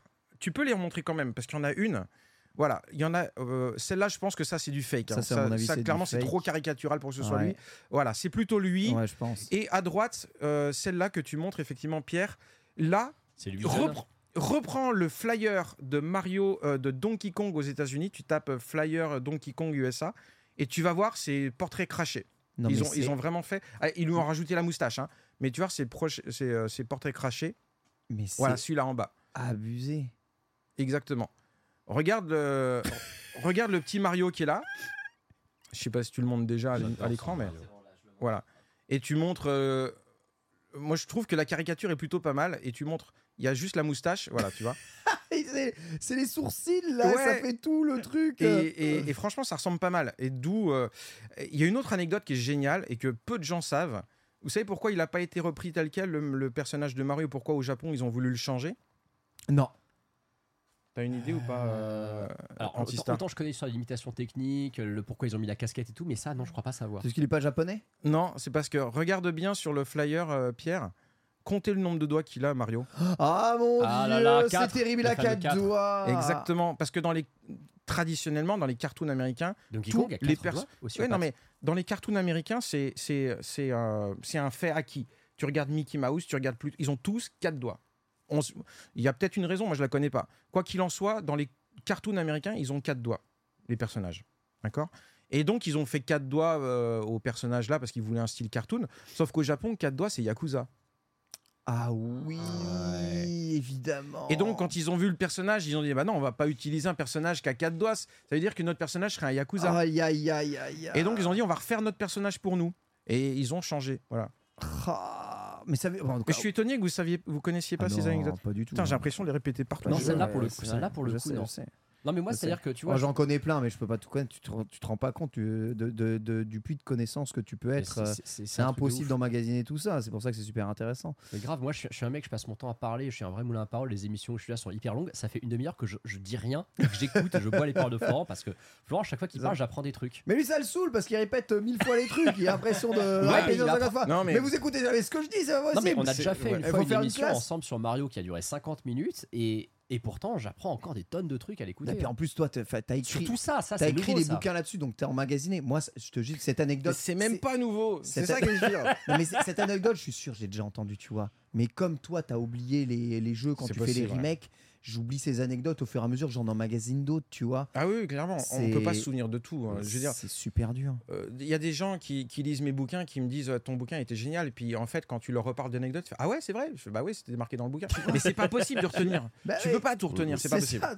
Quand t'écris, ça, c'est facile, mais c'est là. Donc on est d'accord que Mario voit le jour d'abord aux États-Unis. Donkey Kong arrive au Japon après les États-Unis? Non, ça arrive, ça arrive en même temps. euh. Ça arrive. C'est rare, c'était rare à l'époque les Ben, jeux qui arrivent en même temps. les- ils, ils étaient sur place, c'est-à-dire que les, les PCB, elles étaient produites sur place. Ouais. Euh, ils avaient des, des salles d'arcade à proximité. Ils ont fait des location tests vite fait à Tokyo. Bon, euh, le jeu était prêt. euh, le temps que ça arrive à, à dire à, à Seattle, le jeu était déjà sorti au Japon.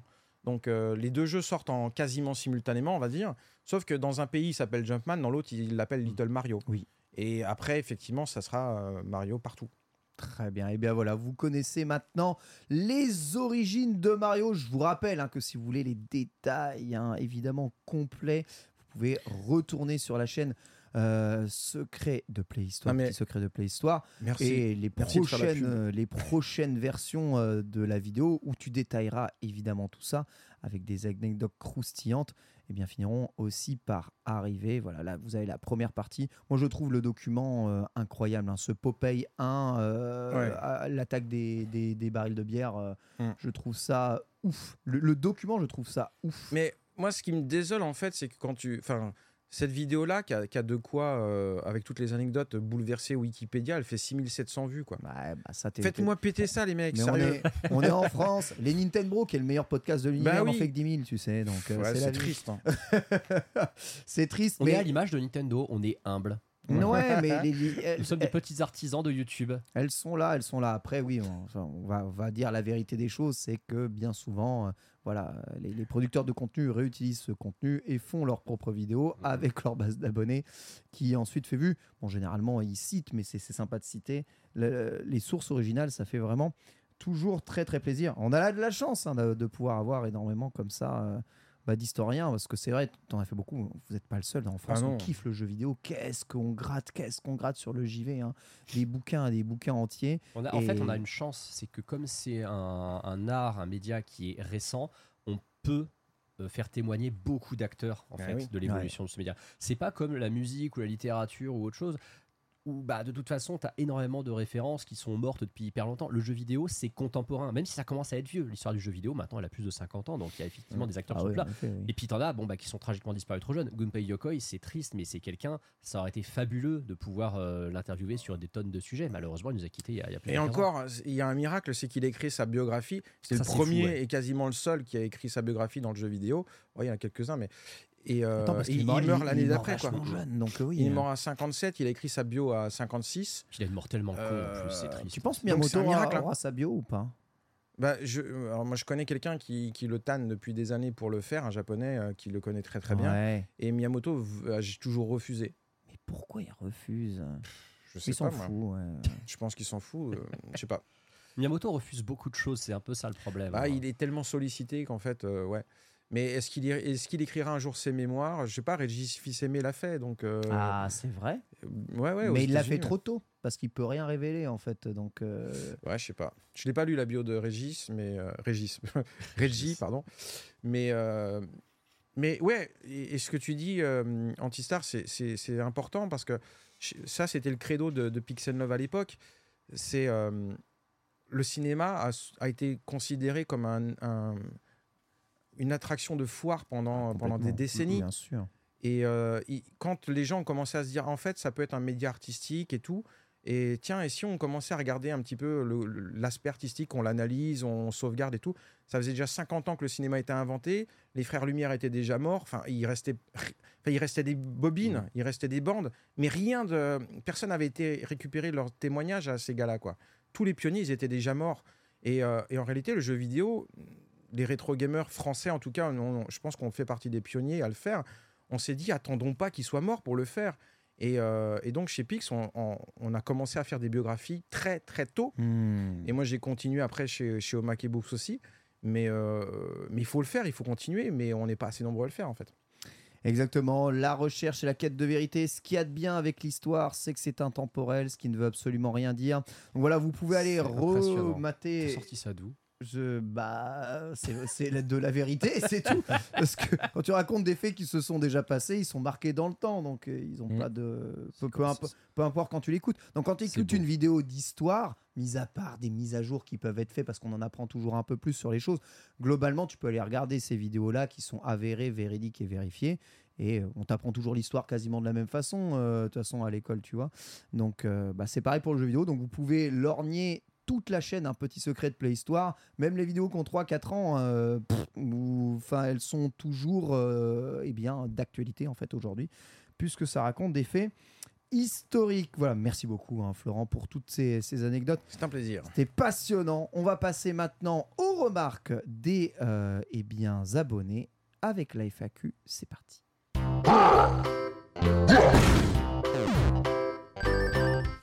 De moins en moins d'abonnés au Nintendo. Les Nintendo vont mourir, bien entendu, mais de plus en plus de nouvelles questions de nouveaux abonnés. Ça, ça fait très plaisir. Question de Ludébat. Bonjour et encore merci pour votre bonne humeur à chaque émission. Une petite question. Est-ce qu'à l'instar de Sony et Microsoft, avec leurs deux modèles de console, Nintendo pourrait avoir la même stratégie pour sa nouvelle console et sortir une version classique avec un support physique et proposer une seconde avec du dématérialisé. Plus généralement, croyez-vous à la pérennité du support physique pour les prochaines consoles Nintendo, c'est la question du physique hein, qui est abordée, évidemment une question importante qui peut nous tenir à cœur, qui me tient de moins en moins à cœur quand je vois la gueule du physique aujourd'hui, hein, je dois bien t'avouer. hein, euh, ça m'emmerde de plus en plus le physique. J'aurais préféré qu'il reste euh, aussi riche en, en émotions et en, en papier, euh, en carton, en, en jaquette designée de façon folle. Euh, maintenant, je crois que Nintendo l'abandonnera pas parce qu'il y a un gros effet cadeau de Noël. C'est toujours un peu casse-pied d'offrir une carte cadeau V-Bucks euh, à Noël, même si je sais que c'est dans les mœurs euh, occidentales. Je pense qu'au Japon, l'effet cadeau, notamment au Nouvel An, reste tout de même assez, a- assez là. Tu crois, toi, à l'abandon du physique? Alors, j'ai pas mal, de- j'aurais éventuellement plein de trucs à dire. Euh, je, moi, je pense que le physique pour Nintendo va pas être abandonné tout de suite. Ouais. Très clairement. Pourquoi? C'est quoi l'objectif du physique en fait? C'est uniquement euh, une question d'argent. en magasin aussi. Alors, il y, a- il y a un peu de ça, bien sûr, mais c'est surtout, en réalité, pour les constructeurs, c'est une manière de zapper euh, des intermédiaires. Diffusion, distribution, revendeur. Et ça, c'est euh, en gros euh, au moins la moitié du prix de vente d'un jeu. Donc, s'ils peuvent zapper ça, Ah oui. évidemment que les constructeurs vont le faire. C'est Ah oui. mathématique. Mais je ne sais pas si vous avez remarqué, les gars, mais euh, chez Nintendo, Nintendo, s'il pouvait le faire, il le ferait. Il n'y a aucun doute là-dessus. C'est une boîte qui doit faire du profit. Mais est-ce que vous avez remarqué le Nintendo Store, à quel point il se développait ces derniers temps? Ouais, de C'est un truc de ma boule. De ouf. Pour- parce qu'ils proposent des goodies exclusifs Exactement. qu'on ne trouve nulle part ailleurs. Ils en Et je me suis fait avoir. plus. Aïe, aïe, aïe. J'ai acheté des jeux sur le Nintendo Store comme Ah s'ils n'avaient pas assez de sous. Ah. Au lieu d'aller dans, un, dans une Fnac ou d'un. Ouais. Voilà. Ouais. Et ben voilà ce qui nous attend, c'est-à-dire que Nintendo dit non, non, on fait du physique, mais, mais c'est pas pour faire plaisir à Micromachat, hein. non, non, c'est pour faire plaisir à, euh, à, à- à eux-mêmes. J'ai entendu Florent Gorge dire micro ma chatte. Je crois que. je- pourtant, j'avais tout vu dans cette émission. Mais alors, ça, c'était pas sur mon bingo, hein, vraiment. Donc voilà, ma théorie, c'est que oui, Nintendo va continuer à en faire parce que ça leur permet. Bah, c'est un peu comme les financements participatifs en fait. Euh, Il y a des gens qui vont acheter un Zelda qui vont dire ouais moi je veux le Zelda absolument. T'as des mecs qui vont vouloir claquer que 50 euros, mais il y en a qui seront prêts à claquer 200 boules parce que dedans tu vas avoir un goodies. Eh oui. Et ben tu maximises Oh tout non, ça. Et il n'y a que ça, le physique qui peut per- te permettre de faire ça pour le moment. vrai. Et donc, Nintendo va continuer de faire du physique parce que derrière, oui, ça coûte un peu cher de faire des cartouches, c'est un peu contraignant parce que tu dois faire des boîtes, c'est du stockage, tout ça. Mais si derrière, ça te permet de vendre du goodies et de Faire marger marge comme un porc plus. et de vendre des goodies en plus, évidemment qu'ils vont le faire. Donc oui, je Les- pense que c'est pas prêt de disparaître Les rien que pour cette raison. qui ont compris ça, c'est Square Enix. hein. on rend hommage à tous ceux qui ont acheté le collector de FF7 euh, Voilà. Rebirth à Mm. 600 balles. Je sais plus combien il coûte. même. 380, je crois. Mais- enfer. En fait, Nintendo, c'est c'est vraiment en réalité les seuls parce que Nintendo, c'est du soft power et du hard power. Mm. Sony, ils ont aucun intérêt. Ils ont des, ok, ils ont des, ils ont des studios internes, mais, euh, mais voilà, Gran Turismo, c'est un jeu tous les 12 ans. euh, bon, Euh, et, et pareil pour Microsoft, en fait, ils n'ont aucun oui, intérêt euh, en fait à continuer à faire du physique. Euh, ceux qui vont en pâtir, c'est effectivement les fabricants de jeux parce que voilà la visibilité en boutique et puis le- mais Nintendo, eux, ils font du soft, donc eux, ils veulent vendre du physique parce qu'ils veulent vendre du goodies parce qu'ils vont parce qu'ils vont bientôt zapper complètement les, les boutiques avec leur shop en, li- en ligne quoi. Ouais, puis c'est pas le nombre de boutiques Nintendo Store physiques hein, qui ouvrent en plus hein, qui va nous faire dire le contraire. Ah oui. On aime bien évidemment avoir une pérennité euh, bah, du produit dérivé. Et vous allez peut-être maintenant prendre hein, vos jeux en physique comme des produits dérivés C'est ça, en finalement que, que euh, des jeux des maths. Antistar, euh, l'abandon euh, du physique. En vrai, je trouve qu'on. Alors, je trouve qu'on a dérivé, c'était très intéressant, mais on a dérivé de la question de base qui demande comme si Nintendo pourrait sortir une console des maths. Ah. Parce que finalement, la question. Bon, le, le- le- ce que tu as dit, Florent, pour le coup, c'était méga intéressant. Mais je pense que faut se poser cette question parce que Sony l'a fait dans un premier temps avec la PSP Go. C'était certainement trop en avance sur son Ouais. temps. Ça a foiré. À l'époque, les gens n'avaient pas les connexions, le- le- l'espace de stockage était à chier. Personne voulait de ça. Xbox l'a fait ensuite avec une Xbox euh, One X full démat qui était euh, ou One S, je sais plus, mais qui, qui était un four. Par contre, One ils S. ont réussi beaucoup plus sur cette génération, je pense, à, à imposer ça euh, chez les gens. Surtout, je pense, avec la Xbox Series S, qui pour le coup est une très très bonne console next-gen d'entrée de gamme, plus encore que la PS5 euh, digitale que personne n'a en vrai. Mais Nintendo, Nintendo ne se met jamais là-dedans. C'est pas le cas au Japon. hein. Au Japon, Japon, peut-être au Japon ouais. je crois que la All Digital fait partie des plus vendus. Ouais, bah, Ouais. c'est possible. Après, il y a quand En même une même temps, elle est à économie dessus. 350 euros. hein, Elle prend pas beaucoup moins de place, hein, dit. hein. Et elle prend un peu moins de place. Non, non, genre, elle prend pas beaucoup moins de place. non, C'est la. Xbox One S. euh, c'est pas, S, pas un carton la PS5 au Japon Ouais, hein, de toute façon, Ouais. mais euh, Mais Nintendo, ce qui m'étonne, c'est que tu vois. Enfin, je dis, je dis pas qu'est-ce que ça leur coûterait, parce que si ça leur coûterait, mais je suis étonné que sur la Switch, il n'ait pas profité de l'énorme euh, carton qu'est cette console pour se dire on tente de faire une Switch ultra low cost, genre une Lite full des maths à 150 ouais, balles. genre la 2DS. Je suis étonné. Ouais, voilà. C'est-à-dire, la- tu vois, la Lite, c'est leur console d'entrée de gamme, Mhm. mais elle a quand même un port cartouche. Mhm. Concrètement, le port cartouche de la Switch ne sert pas à grand chose parce que finalement, les jeux, tu peux les avoir sur l'eShop et il n'y a pas de rétrocompatibilité euh, avec euh, d'autres versions. C'est vrai, c'est vrai. Je suis étonné que Nintendo n'ait pas tenté la douille d'une Switch Lite des maths à 150 balles. J'avoue. Euh, Peut-être éventuellement un bundle où tu vois, tu as une carte eShop avec, histoire de t'amener à découvrir l'eShop, tout ça. Ça laisse supposer que soit Nintendo s'en fout, soit qu'ils se sentent pas prêts pour ça. Mais je, je me pose la question s'ils vont se décider à le faire un jour. Parce que pour le Hmm. coup, il n'y a pas de raison pour ne pas, tu vois, diversifier ton offre à ce niveau-là. C'est Nintendo a l'habitude de faire plein de versions Ce différentes de sera ses une grosse nouveauté en tout cas. Ah, chez Nintendo, ce serait une énorme nouveauté. Après, il y a déjà des jeux qui ne sont disponibles qu'en dématérialisé depuis la DSi, sachez-le. hein. Donc euh, c'est euh, aussi euh, certaines versions de certains jeux. Vous ne Mm. pouvez pas les acheter en physique, ça n'est pas possible. Donc euh, voilà, et tout ne sort pas en physique euh, encore aujourd'hui. Donc tout n'est pas forcément disponible en physique. De là à avoir une console full des matchs chez Nintendo, personnellement, je n'y crois pas. Attention, En fait, ce serait un modèle de console, Ouais, ce serait franchement, pas ouais. la nouvelle console. Vas-y, il, il sauve quoi en supprimant le port cartouche? C'est plus ou moins un, un port SD. Il sauve quoi de 2 euros? Je sais même pas. Ouais. Franchement, je sais pas. Euh, Parce que de toute façon, faut, ça veut dire qu'il faudrait refaire des moules euh, d'un point de vue industriel, ça coûte une blinde. plus, ça, c'est Ah oui, j'avoue que c'est chiant. ouais.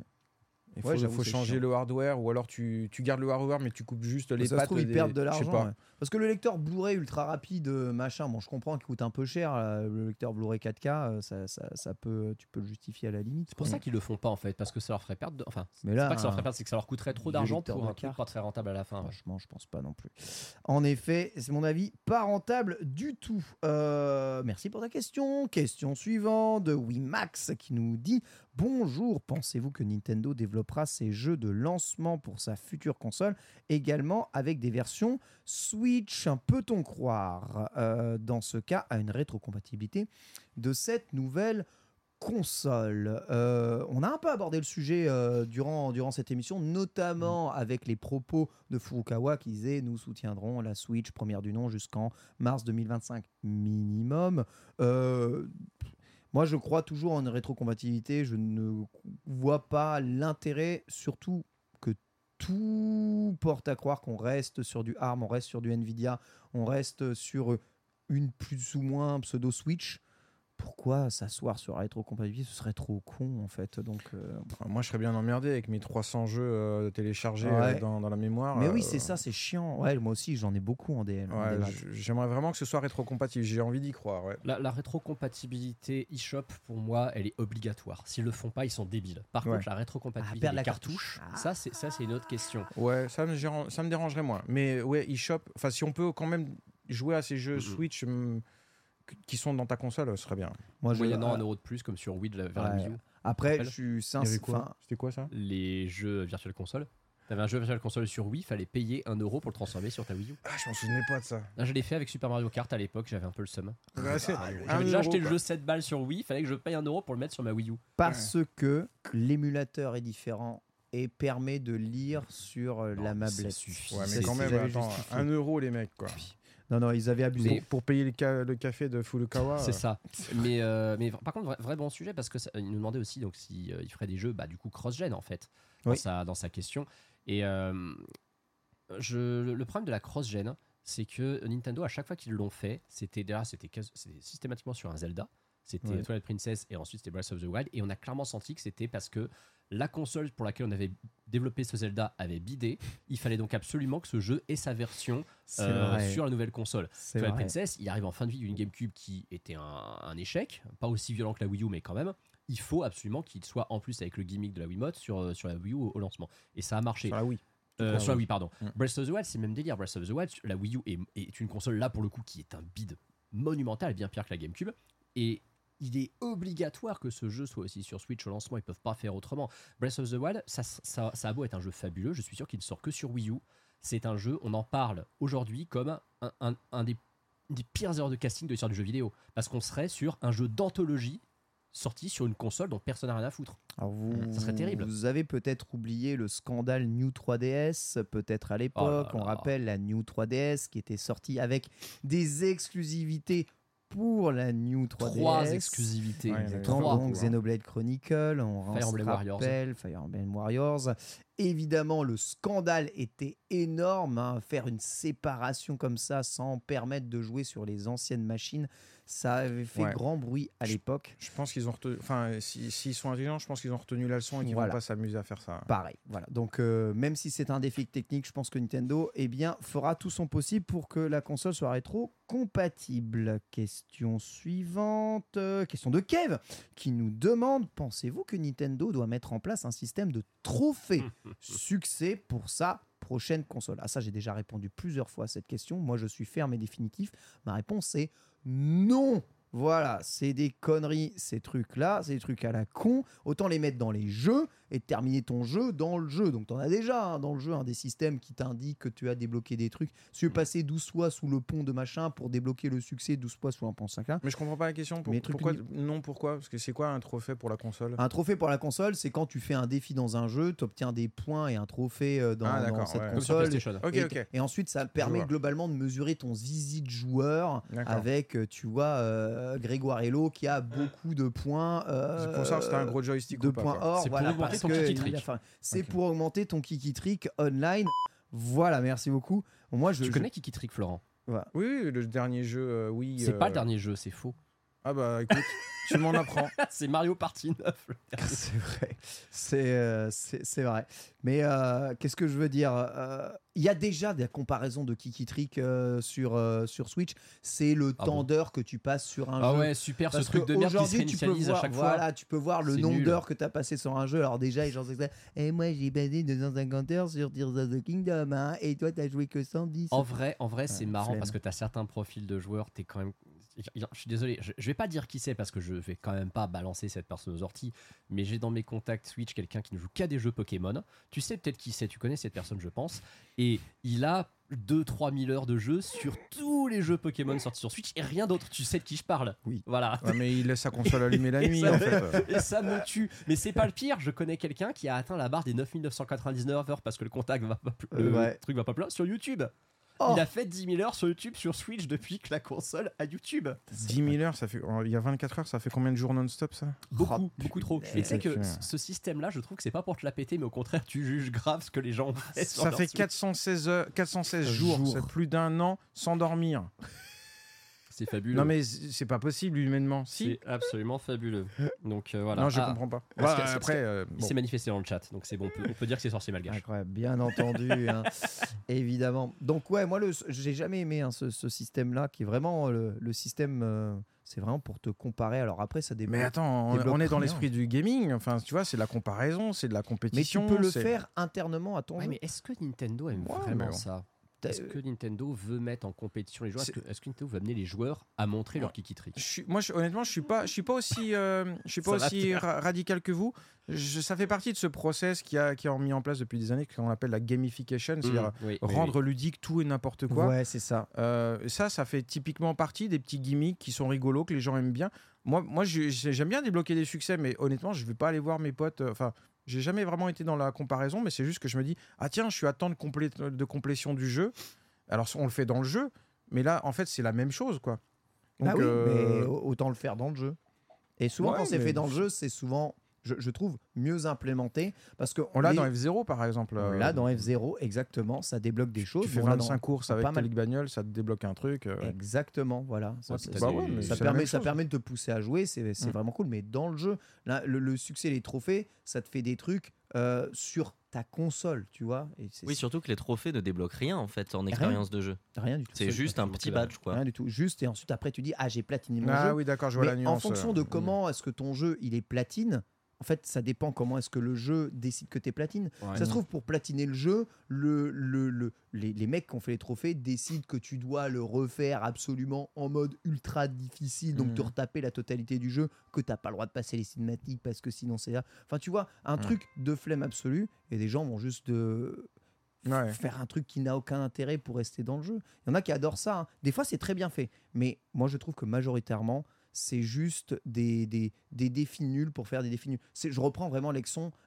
passer 12 fois sous un pont. Mm, mm, Non, euh, dans GTA, c'était- il y a vraiment un succès. Ah, t'as passé 12 fois sous un pont. Ding, un succès, t'es passé 12 fois sous un pont. Et si tu veux faire le jeu à 100%, passer 12 fois sous un pont, qu'est-ce Mm. que vous en avez à foutre Mm. Est-ce que je peux témoigner en tant qu'ancien, euh, entre guillemets, euh, addict anonyme au trophée? Parce que j'ai eu, j'ai eu cette période Ah, vraiment addict au trophée sur PlayStation. Témoigne. J'étais vraiment à fond dedans. Je crois que les platines, je dois en peut-être avoir, je sais pas, 60, 70, un truc comme ça. Bon, les, les mecs qui ont une PlayStation avec des trophées depuis 15 ans, ils vont trouver ça minable. Mais à l'époque, euh, il y avait une, je me souviens, il y avait une année, j'étais content d'en avoir eu euh, plus d'un par mois de, de trophées platine. Et j'étais pas à aller chercher les jeux avec des platines faciles, tu vois. Non, je voulais platiner en fait uniquement les jeux que je kiffais. Et certains, j'ai dû me fartir leur mode online jusqu'au niveau 50 pour ça. Tu vois. Et il y a eu un moment, je me suis rendu compte qu'en fait, ça m'avait fait perdre du temps sur certains jeux que j'avais bien kiffé, mais en fait où je me suis fait chier à les refaire ou à faire leur Mhm. online alors qu'en fait je m'en tapais. Euh, Il y a des jeux, euh, bah en fait leur, leur- leur liste de trophées était tellement débile que je finissais le jeu, j'en avais quoi 12% et je me disais mais en fait ça donne l'impression que j'ai pas fini le jeu. Je me dis mais en fait ça donne l'impression à qui? Est-ce qu'en fait j'en ai quelque chose à foutre que les gens qui sont dans ma liste d'amis ils soient au courant que j'ai fini le jeu ou pas? En fait non, je m'en fous. Euh, j'ai quand même laissé ma liste euh, affichée parce qu'il y, a y certains platines dont je suis fier. Je revendique, j'ai le platine de Gran Turismo 5 sans cheater et j'en suis très fier. Ah ouais, Mais par contre, il y en a vraiment beaucoup. En fait, il y a des trucs, c'est pas que je les assume pas, c'est il y a plein de jeux que j'ai laissés à 2-3% parce que je me suis dit, bon, je les lance et puis. euh, alors ouais, tu peux les masquer, c'est super. Mais pff, à la fin, quand tu as un OCD là-dessus, ça finit par te frustrer. Tu te dis, en fait, je joue plus pour ça. Le système d'heures de Nintendo, bah, il est, c'est pas qu'il est meilleur en soi, mais au moins, il est plus représentatif, je trouve, effectivement, de l'investissement que tu as eu dans un jeu. Sauf que ce système pète à chaque fois que tu changes de Switch, parce que les Ouais. crétins comme toi et moi qui ont eu 4 ou 5 Switch, bah, à Hmm. chaque fois qu'ils resynchronisent, Oh, ils, perdent leur, eu euh, hein. ils perdent leur temps de jeu. Non, mais je t'assure, moi, ma Switch dit que j'ai 60 heures sur Breath of the Wild, Ah parce que j'ai refait le jeu en mode hard cette année. Mais en vrai, j'avais 600 heures sur Breath of the Wild, Ah, je les ai perdues, entre guillemets. Elles ne s'affichent plus. J'ai ma save, mais elle ne s'affiche plus. Donc, non, pour moi, Nintendo a pas forcément besoin de mettre en place ce genre de système. Par contre, en vrai, Mais il est déjà dis- en place Non, mais dans les jeux. Enfin, pourrait- il- tout le monde a terminé Donkey Kong Country à 101%. Toi, Ce que je c'était veux- déjà marqué, quoi. Ce que je veux dire, c'est qu'il pourrait en mettre un, mais il pourrait surtout avoir l'idée géniale de faire ce que Xbox et PlayStation ne font pas, c'est voulez-vous associer des trophées ou des succès à votre compte? Oui, non. Et voilà, c'est bon, c'est réglé. Parce que une fois, je peux t'assurer qu'une fois que tu rentres dans la boucle des trophées, c'est un truc, ça te matrix vraiment. Moi, j'ai, je sais que j'étais dégoûté d'avoir 98% sur GTA 4 et ses extensions, parce que le tout dernier trophée de la, dernière, la deuxième extension, fallait refaire toutes les missions du jeu avec le rang max, et je trouvais ça trop stupide.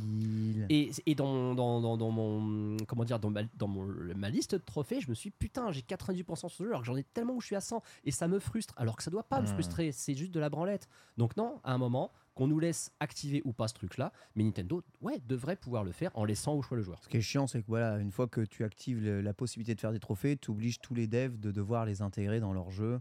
Sauf si c'est casse-couille, hein, parce que tout le monde est obligé de mettre Ça les aussi. trophées, tu vois. C'est Ça chiant, aussi. euh. Effectivement, à une époque, c'était pas C'est pour ça qu'ils en ont rien à branler, tu vois. Ils mettent, allez, euh, rien à foutre. euh, Voilà, euh, if, if chapitre 2, Zen Après- 20%.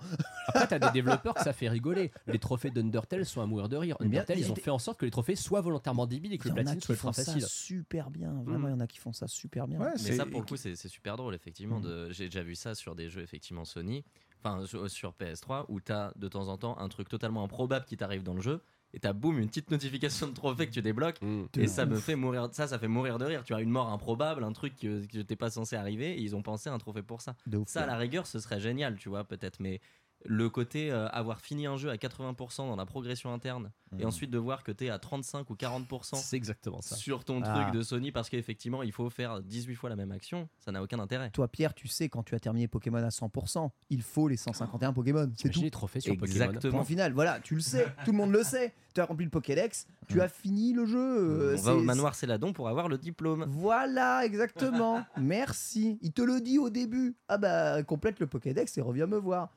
Voilà, fin, c'est tout. Mais ça t'empêche pas de rejouer à Pokémon parce qu'il y a du versus. Et C'est Exactement. ça qui vient la rejouabilité. Et moi, je Mais- préfère le Living Dex, mais ça, c'est parce que je suis con.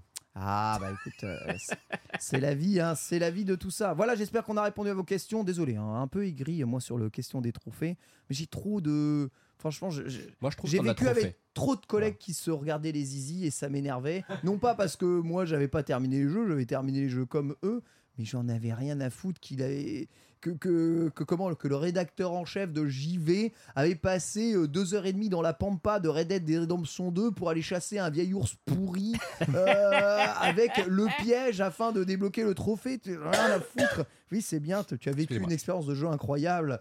Eh bien, euh, moi, j'ai juste fini le jeu et je n'y ai plus jamais retouché. Voilà la vie qui nous attend. Euh, fin de cette FAQ. On a 5 petites minutes pour euh, le cabinet curiosité? On Ah se bah, lance? si t'as ton action cam, Ouais, let's go. ouais, hein. on a un truc, on a un truc, c'est parti, on se lance, let's go.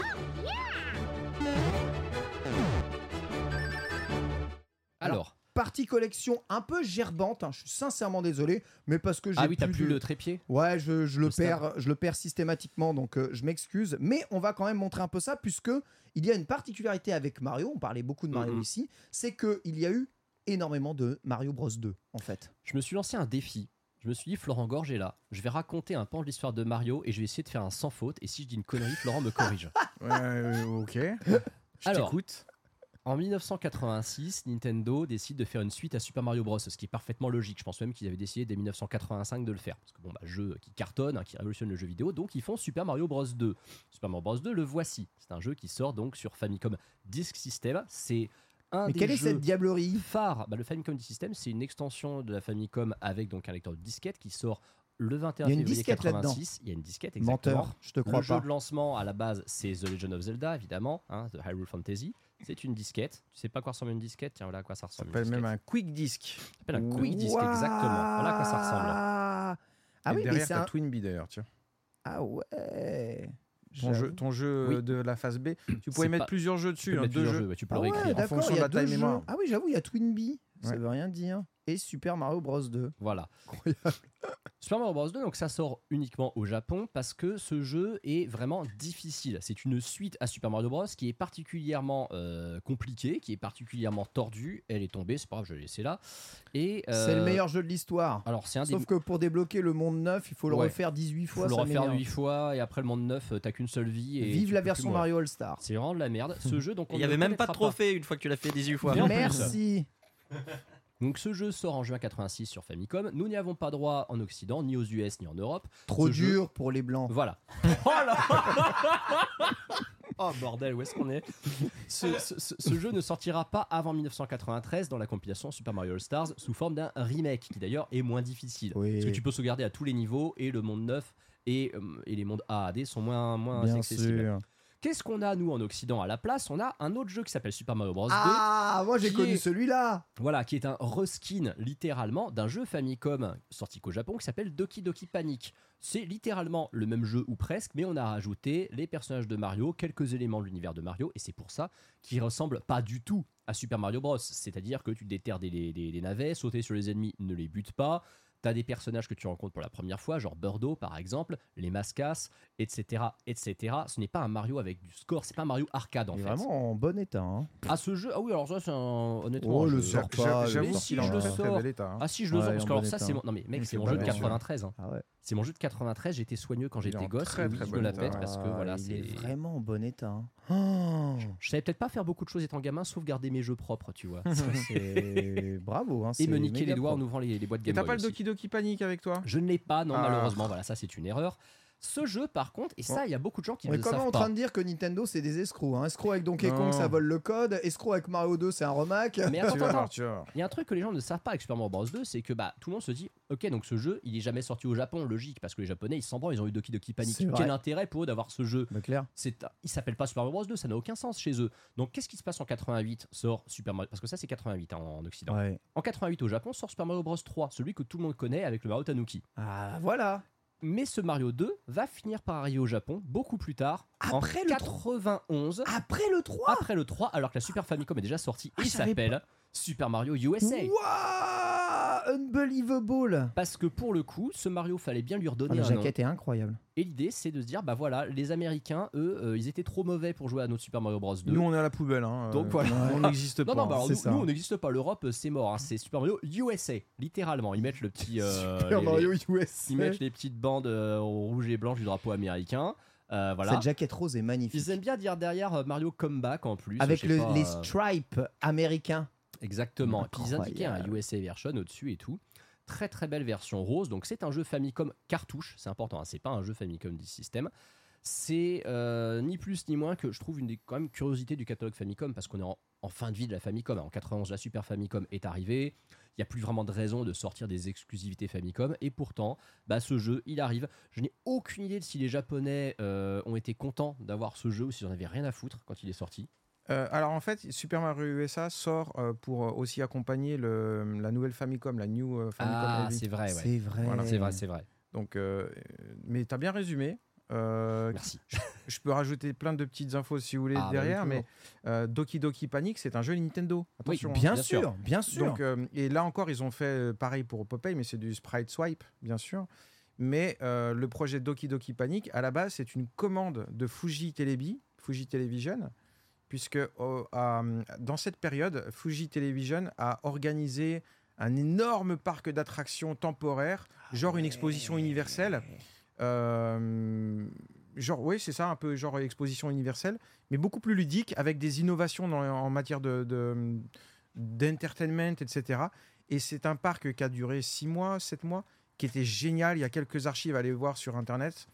Et les personnages, euh, les, les mascottes de ce parc d'attractions temporaires, c'était quatre personnages qu'ils appelaient les Magines ou je sais plus quoi, et qui étaient inspirés des contes des Mille et Une Nuits. Oh, Et d'accord. Fuji Telebi Bizarrement. euh, s'est dit euh, on a besoin d'un jeu vidéo, on va faire un par l'attraction tourné vers le futur, on a besoin d'un jeu vidéo, ils sont allés voir Nintendo. Et Nintendo a développé donc ce jeu exprès pour euh, euh, voilà. Ils appellent un jeu ça de commande en fait. un jeu de commande, ouais. Et euh, et il y a un truc qui est assez original.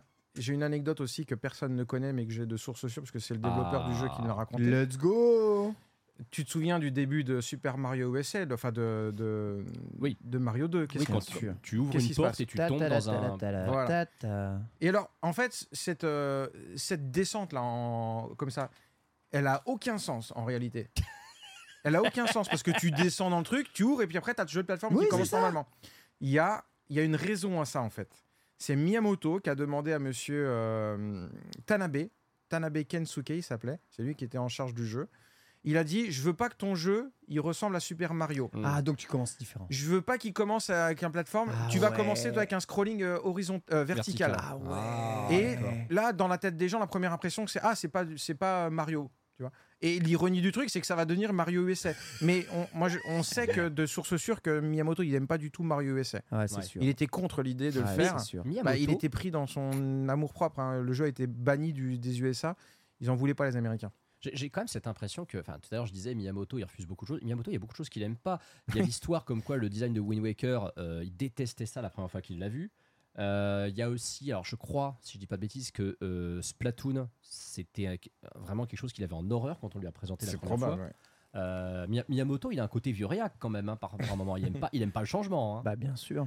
Eh, Ah, Alors qu'il est innovant, le tu mec. l'as tu l'as entendu parler de Mario éléphant ou pas euh, C'est vrai qu'il aime pas Mario éléphant non plus, non, ouais. non, Il aime pas Mario éléphant, mais il sait que ça va marcher et il se dit bon allez, j'ai 70 Mais ans, c'est ça, parfois faut que je la ferme Ni- quoi. Bon, Nintendo a quand même su laisser la place aux jeunes. Sans les jeunes, on n'aurait pas eu Splatoon. Sans les jeunes, on n'aurait sûrement pas eu la Switch, hein, d'ailleurs. hein. donc, euh, Il y a des chances, des chances. Sans les Bah, jeunes, on n'a pas eu Kiki Streak. Sans les jeunes, euh, sans les jeunes euh, fous qui passent leur temps à- aux izakaya, on aurait pas eu Kiki Trick, je pense.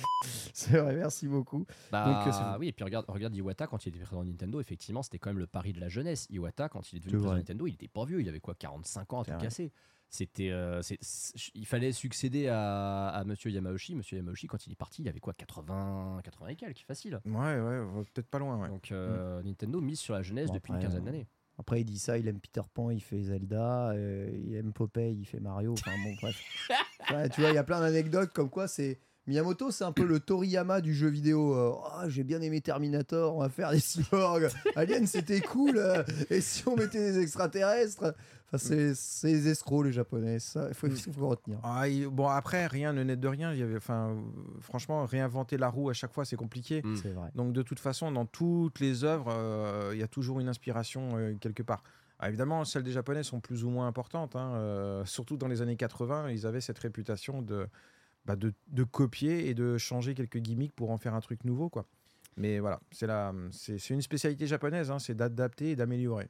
Et tu nous as amené un jeu très rare aussi et très cher là euh, ouais, pour terminer. ouais, ouais, juste alors c'est pour montrer. Donc toi, t'as acheté ce jeu en version japonaise parce qu'évidemment c'est moins parce cher. que c'est accessible. Mais je suis obligé de partager une anecdote sur ce jeu, c'est que je l'ai pas payé si cher. Alors rassurez-vous, celui-là, je l'ai pas payé 10 balles en brocante. hein, non, déjà parce que j'ai pas refait de brocante et puis parce que ça va pas se reproduire de suite.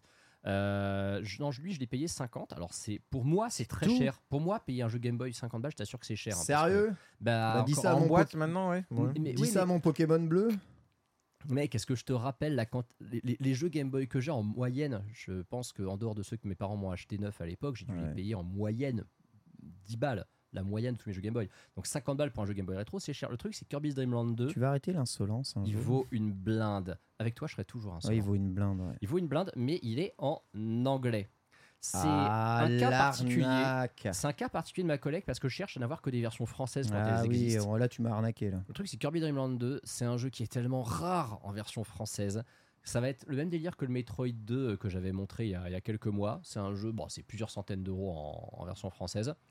Bon, la version anglaise se vend quand même relativement cher, plus que 50, mais j'ai pu l'avoir en complet en version, euh, en version anglaise. Et j'ai une preuve que Elle cette version hein. française est si rare que ça. C'est que ce jeu, euh, donc c'est un vieux, c'est un dernier, un des derniers jeux Game Boy. hein, il a Oui, une, bien euh, sûr. une compatibilité Super Game Boy Ouais. qui nous montre d'ailleurs à, à l'arrière. Ouais. Mais surtout, cette version, donc telle qu'elle est sortie, euh, donc c'est une version commercialisée au Royaume-Uni. Ouais, il y a le jeu dedans, Il y a tout le bordel. Euh, Il y a la notice du jeu. Oh Il y a la notice spéciale Super Game Boy. Mais quelle est cette diablerie Un flyer? Tu vois, c'est une Mais notice. non. C'est une notice en fait qui t'explique comment, Comment jouer au jeu paramétrer le Super Game spécialement Boy. sur Super Game Boy, tu vois. Incroyable. Mais il y a, et ça c'est c'est rigolo, il y a une petite notice en français importée euh, n'importe comment. Ils, ils étaient en galère de jeu. Quoi. Ouais. Et ça, et ça c'est la preuve qu'en fait, sur le marché Ah français, le jeu était tellement peu distribué qu'ils ont apporté ouais. des versions anglaises. En Ah mode ouais. Sodipeng, quoi. Voilà, et ça, ça on l'a eu sur pas mal de jeux à l'époque, mais quand vous avez votre jeu euh, avec une notice française, c'est que vraiment ils ont galéré à avoir des versions françaises. Il y avoir 3000 pièces et ils ont été chercher ceux des autres. Quoi. Je pense que Kirby's Dream Land 2 ça. en, en français, je vais avoir un mal fou à le trouver. Je cherche. Alors, c'est là que je suis vraiment un connard. hein. Je le cherche quand même toujours en version française, alors que j'ai ma version anglaise. Je sais que le jour où je pourrais trouver la version française, je me débarrasserai de l'anglaise. Mais en attendant, en attendant, je suis déjà content d'avoir Kirby's Dream Land 2 parce que c'est vraiment un jeu chiant à trouver. Écoutez, vous le Et savez, voilà. hein, si vous avez un Kirby Dream Land 2 en bon état, Antistar est preneur. Mais tu sais, pire, je n'ai toujours pas de boîte pour mon Kirby's Dream Land 1. Je n'ai jamais eu de boîte pour ce jeu. J'ai la cartouche à notice, j'ai pas la boîte. Alors qu'il Ah est beaucoup plus court. Honte. Il y a un mec sur ton Discord récemment qui l'avait trouvé en brocante. Il m'a proposé de me le vendre au prix que j'ai trouvé en brocante. J'étais trop content. C'était 20 balles. Ouais. Et il s'est rendu compte au moment de l'emballer que c'était une repro. Évidemment. je suis dégoûté. Un grand Je classique. suis dégoûté. Le classique d'aujourd'hui, les repros, évidemment, des jeux Game Boy. Et bien voilà qui termine un peu notre collection euh, complète et notre partie collection. Voilà, si vous voulez évidemment aller chiner, si vous voulez savoir hein, quoi chiner hein, aussi, hein, vous savez que eh bien vous avez des encyclopédies complètes qui retracent un peu tous les catalogues jeux vidéo et consoles. D'ailleurs, dans l'histoire de Nintendo, il y a beaucoup de catalogues de ce que Nintendo a produit euh, comme, euh, euh, jeu euh, de manière générale, vidéo et pas vidéo du tout. Donc évidemment, ça fait très plaisir. N'hésitez pas à aller faire un tour. Musique Maestro, évidemment, merci à toutes et à tous de nous avoir suivis. Vous êtes encore très très nombreux, voire même plus nombreux que d'habitude hein, ce soir. C'est sûrement euh, ben, Florent, Florent qui attire les foules. Et là, il vient nous voir. Et vous venez nous voir. J'espère que cette émission, en tout cas, vous a plu. Sachez que cette émission n'existerait pas, évidemment, sans nos Patreons. Donc, on les remercie, notamment tous ceux eh bien, qui sont abonnés depuis le niveau euh, eh bien Soleil, notamment Newa, Nico, Nicolas Dubois, Nicolas Tarad, hein, Nico Namichi, Nina Masters, évidemment que l'on salue, Nintendo, que j'ai bien, bien dit, hein, Olivier Jacquet, formidable, Orbis, Paroxys, Pimrov, Price Obscure, Pyre Luc, Parent, il est parent hein, lui aussi, on le salue, Rizel, Robin Monicar, ainsi que Rude Boy, Sam Batounet. Il n'y a plus. Olivier Jacquet? Et si, je viens de le lire. Ah, je l'ai pas entendu. Et ouais, tu étais inattentif, mon très cher. Excuse-moi. Scoot Yo-Yo, que l'on salue. En parlant de Scoot Yo-Yo, lui qui m'a piqué la quasi-totalité des analogues Pocket, euh, possiblement commandables sur le site Analogue. Sachez que normalement, je crois que j'ai réussi à en avoir une d'analogue Pocket. Alors, Inch, euh, voilà, les dieux de. Inchiwata. les- Voilà, Inchi, Inchiwata. Donc, vous êtes. Ça fait le troisième commentaire que je lis. Hein, Nintendo, ça fait des émissions que ça existe. Ils nous ont même pas présenté l'analogue Pocket. Vous pensez qu'ils veulent froisser- pas froisser Nintendo parce que c'est une console pas officielle? Non, il y a pas de. On veut pas froisser Nintendo. On en a pas On n'a pas réussi à en avoir des analogues Pocket parce que Scoot Yo-Yo les a toutes achetées. Bon, Moi, j'en ai pas acheté avant, avant parce que je sais que les gens ils vont dire ah, je suis sûr qu'Antistar il a un prix plein. J'en ai pas pris. Voilà. voilà, exactement. Voilà. exactement. Bah non, c'est pas les produits en fait, Nintendo. Le problème, c'est les Nintendo. Vous achetez les machines avant nous, et nous, on peut pas avoir les produits. Voilà. Donc là, non, on va en avoir un. Donc euh, on espère. Merci Shipman, merci Shooting Guy, merci Samji, merci Sombra, merci Sonia Jericho, merci Suzy TV, bien entendu, merci Silka, merci Terry Patrak, merci Thieu. Un soutien invétéré évidemment de, de la chaîne. Merci Toby Toby, toi nous. Turpin, Valentin Le Garec, incroyable, William Lorcy, William P, alias Chlorophy, que je salue bien entendu, Wimax, Yandes, Zakaria Sama et Zel Den. Voilà qui fait évidemment le plein de bonnes surprises. La semaine prochaine, je ne serai pas présent dans les Nintendo, mais les Nintendo auront bien lieu, hein, menés sous euh, le joug de la grande prêtresse avec Antistar et Bitel. On reviendra notamment sur la sortie de Détective Pikachu. hein, C'est la sortie de la semaine, C'est vrai. évidemment. Vrai qu'on n'a pas parlé. Absolument On incroyable. Euh, D'ici là, ben, le temps pour moi de remercier Florent de m'avoir accordé de ton temps. C'était super cool. Ben merci, oui, j'avais un cadeau à vous offrir aussi. Oh, Mais non. Si, si, celui-là, celui-là, là, le, le- le- le premier volume de l'histoire de Nintendo qui coûte une blinde visiblement. Ah bah oui, Oh euh, là là. c'est, euh, 140 euros, tu dis, tu l'as Ah oui, euh, sur la Fnac, c'est ce que j'ai tapé. Voilà. Mais, euh, Bon, bah vous avez la possibilité de le gagner. euh, pendant, le- j'ai j'ai réfléchi un petit peu. Ah ouais. Euh, pour le gagner, euh, bah allez sur ma chaîne et puis vous abonner. Ah ça, c'est ça qu'on va Ça vaut entendre. 150 balles, hein, attention. Ah hein. ouais, ouais. Vous allez sur ma chaîne, vous vous abonnez, puis sous, le, sous la vidéo de Donkey Kong, faut la regarder bien sûr, mais vous mettez un- une allusion à, à Nintendo. Comme ça, Ouais. je saurai euh, comment choisir. Dites Kiki Trick. Ah Dites ouais, Trick. Spammez les Kiki dans les commentaires. Super malin, incroyable. Voilà, et vous faites une allusion à Kiki Trick ou alors à, au, au Nintendo. Voilà, Donc Un- sur- un compliment sur les Nintendo et je choisirai le plus Sur gentil l'histoire de compliment. Mario. Incroyable, merci beaucoup euh, Ça, c'est Florence, cool. c'est vraiment vraiment cool. Euh, une véritable bible, je vous rappelle que c'est la partie 1 des 4 parties qui sont sorties actuellement, euh, qui seront évidemment rééditées. Vous nous demandez beaucoup, ils sont réédités. Bien entendu, c'est une la bible indissociable des Nintendo. Merci Antistar. Merci, je suis désolé, Pierre a dit micro ma chatte. Parce que Ah dans le, c'est dans le chat, ils ont balancé ça. Je me suis dit, bah, meilleure idée, meilleur rêve au Nintendo d'aujourd'hui. Je suis désolé. Je, je reste. Si tu vois des commentaires micro machat, je sais pas si ça va t'aider pour le référencement, mais tu sauras que ça donne là, d'accord Voilà. Je reconnaîtrai euh, ce, ce qu'on doit reconnaître. Voilà, On se reconnaîtra entre nous. Et évidemment, on dira pas que Kiki Trick était vendu chez Micro Machat parce que sinon là, ça va vraiment trop C'est- loin. Ça va un C'est vrai, loin. tu as, tu as totalement raison. Tu as totalement En même raison. temps, c'est une version japonaise, ils pouvaient pas être chez Micro Machat. J'avoue, c'est complètement vrai. Merci Pierre encore pour la réal. Merci Vous beaucoup. retrouverez cet épisode en podcast et en VOD gratuitement dès dimanche. Et pour tous les abonnés, évidemment Patreon dès ce soir. Bisous à tous, à la semaine prochaine.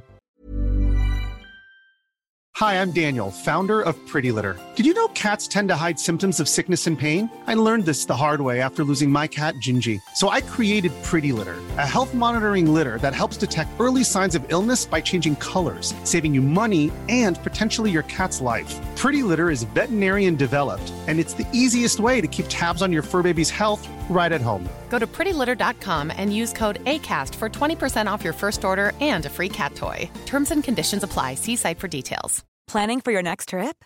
Elevate your travel style with Quince. Quince has all the jet setting essentials you'll want for your next getaway, like European linen, premium luggage options, buttery soft Italian leather bags, and so much more. And is all priced at 50 to 80% less than similar brands.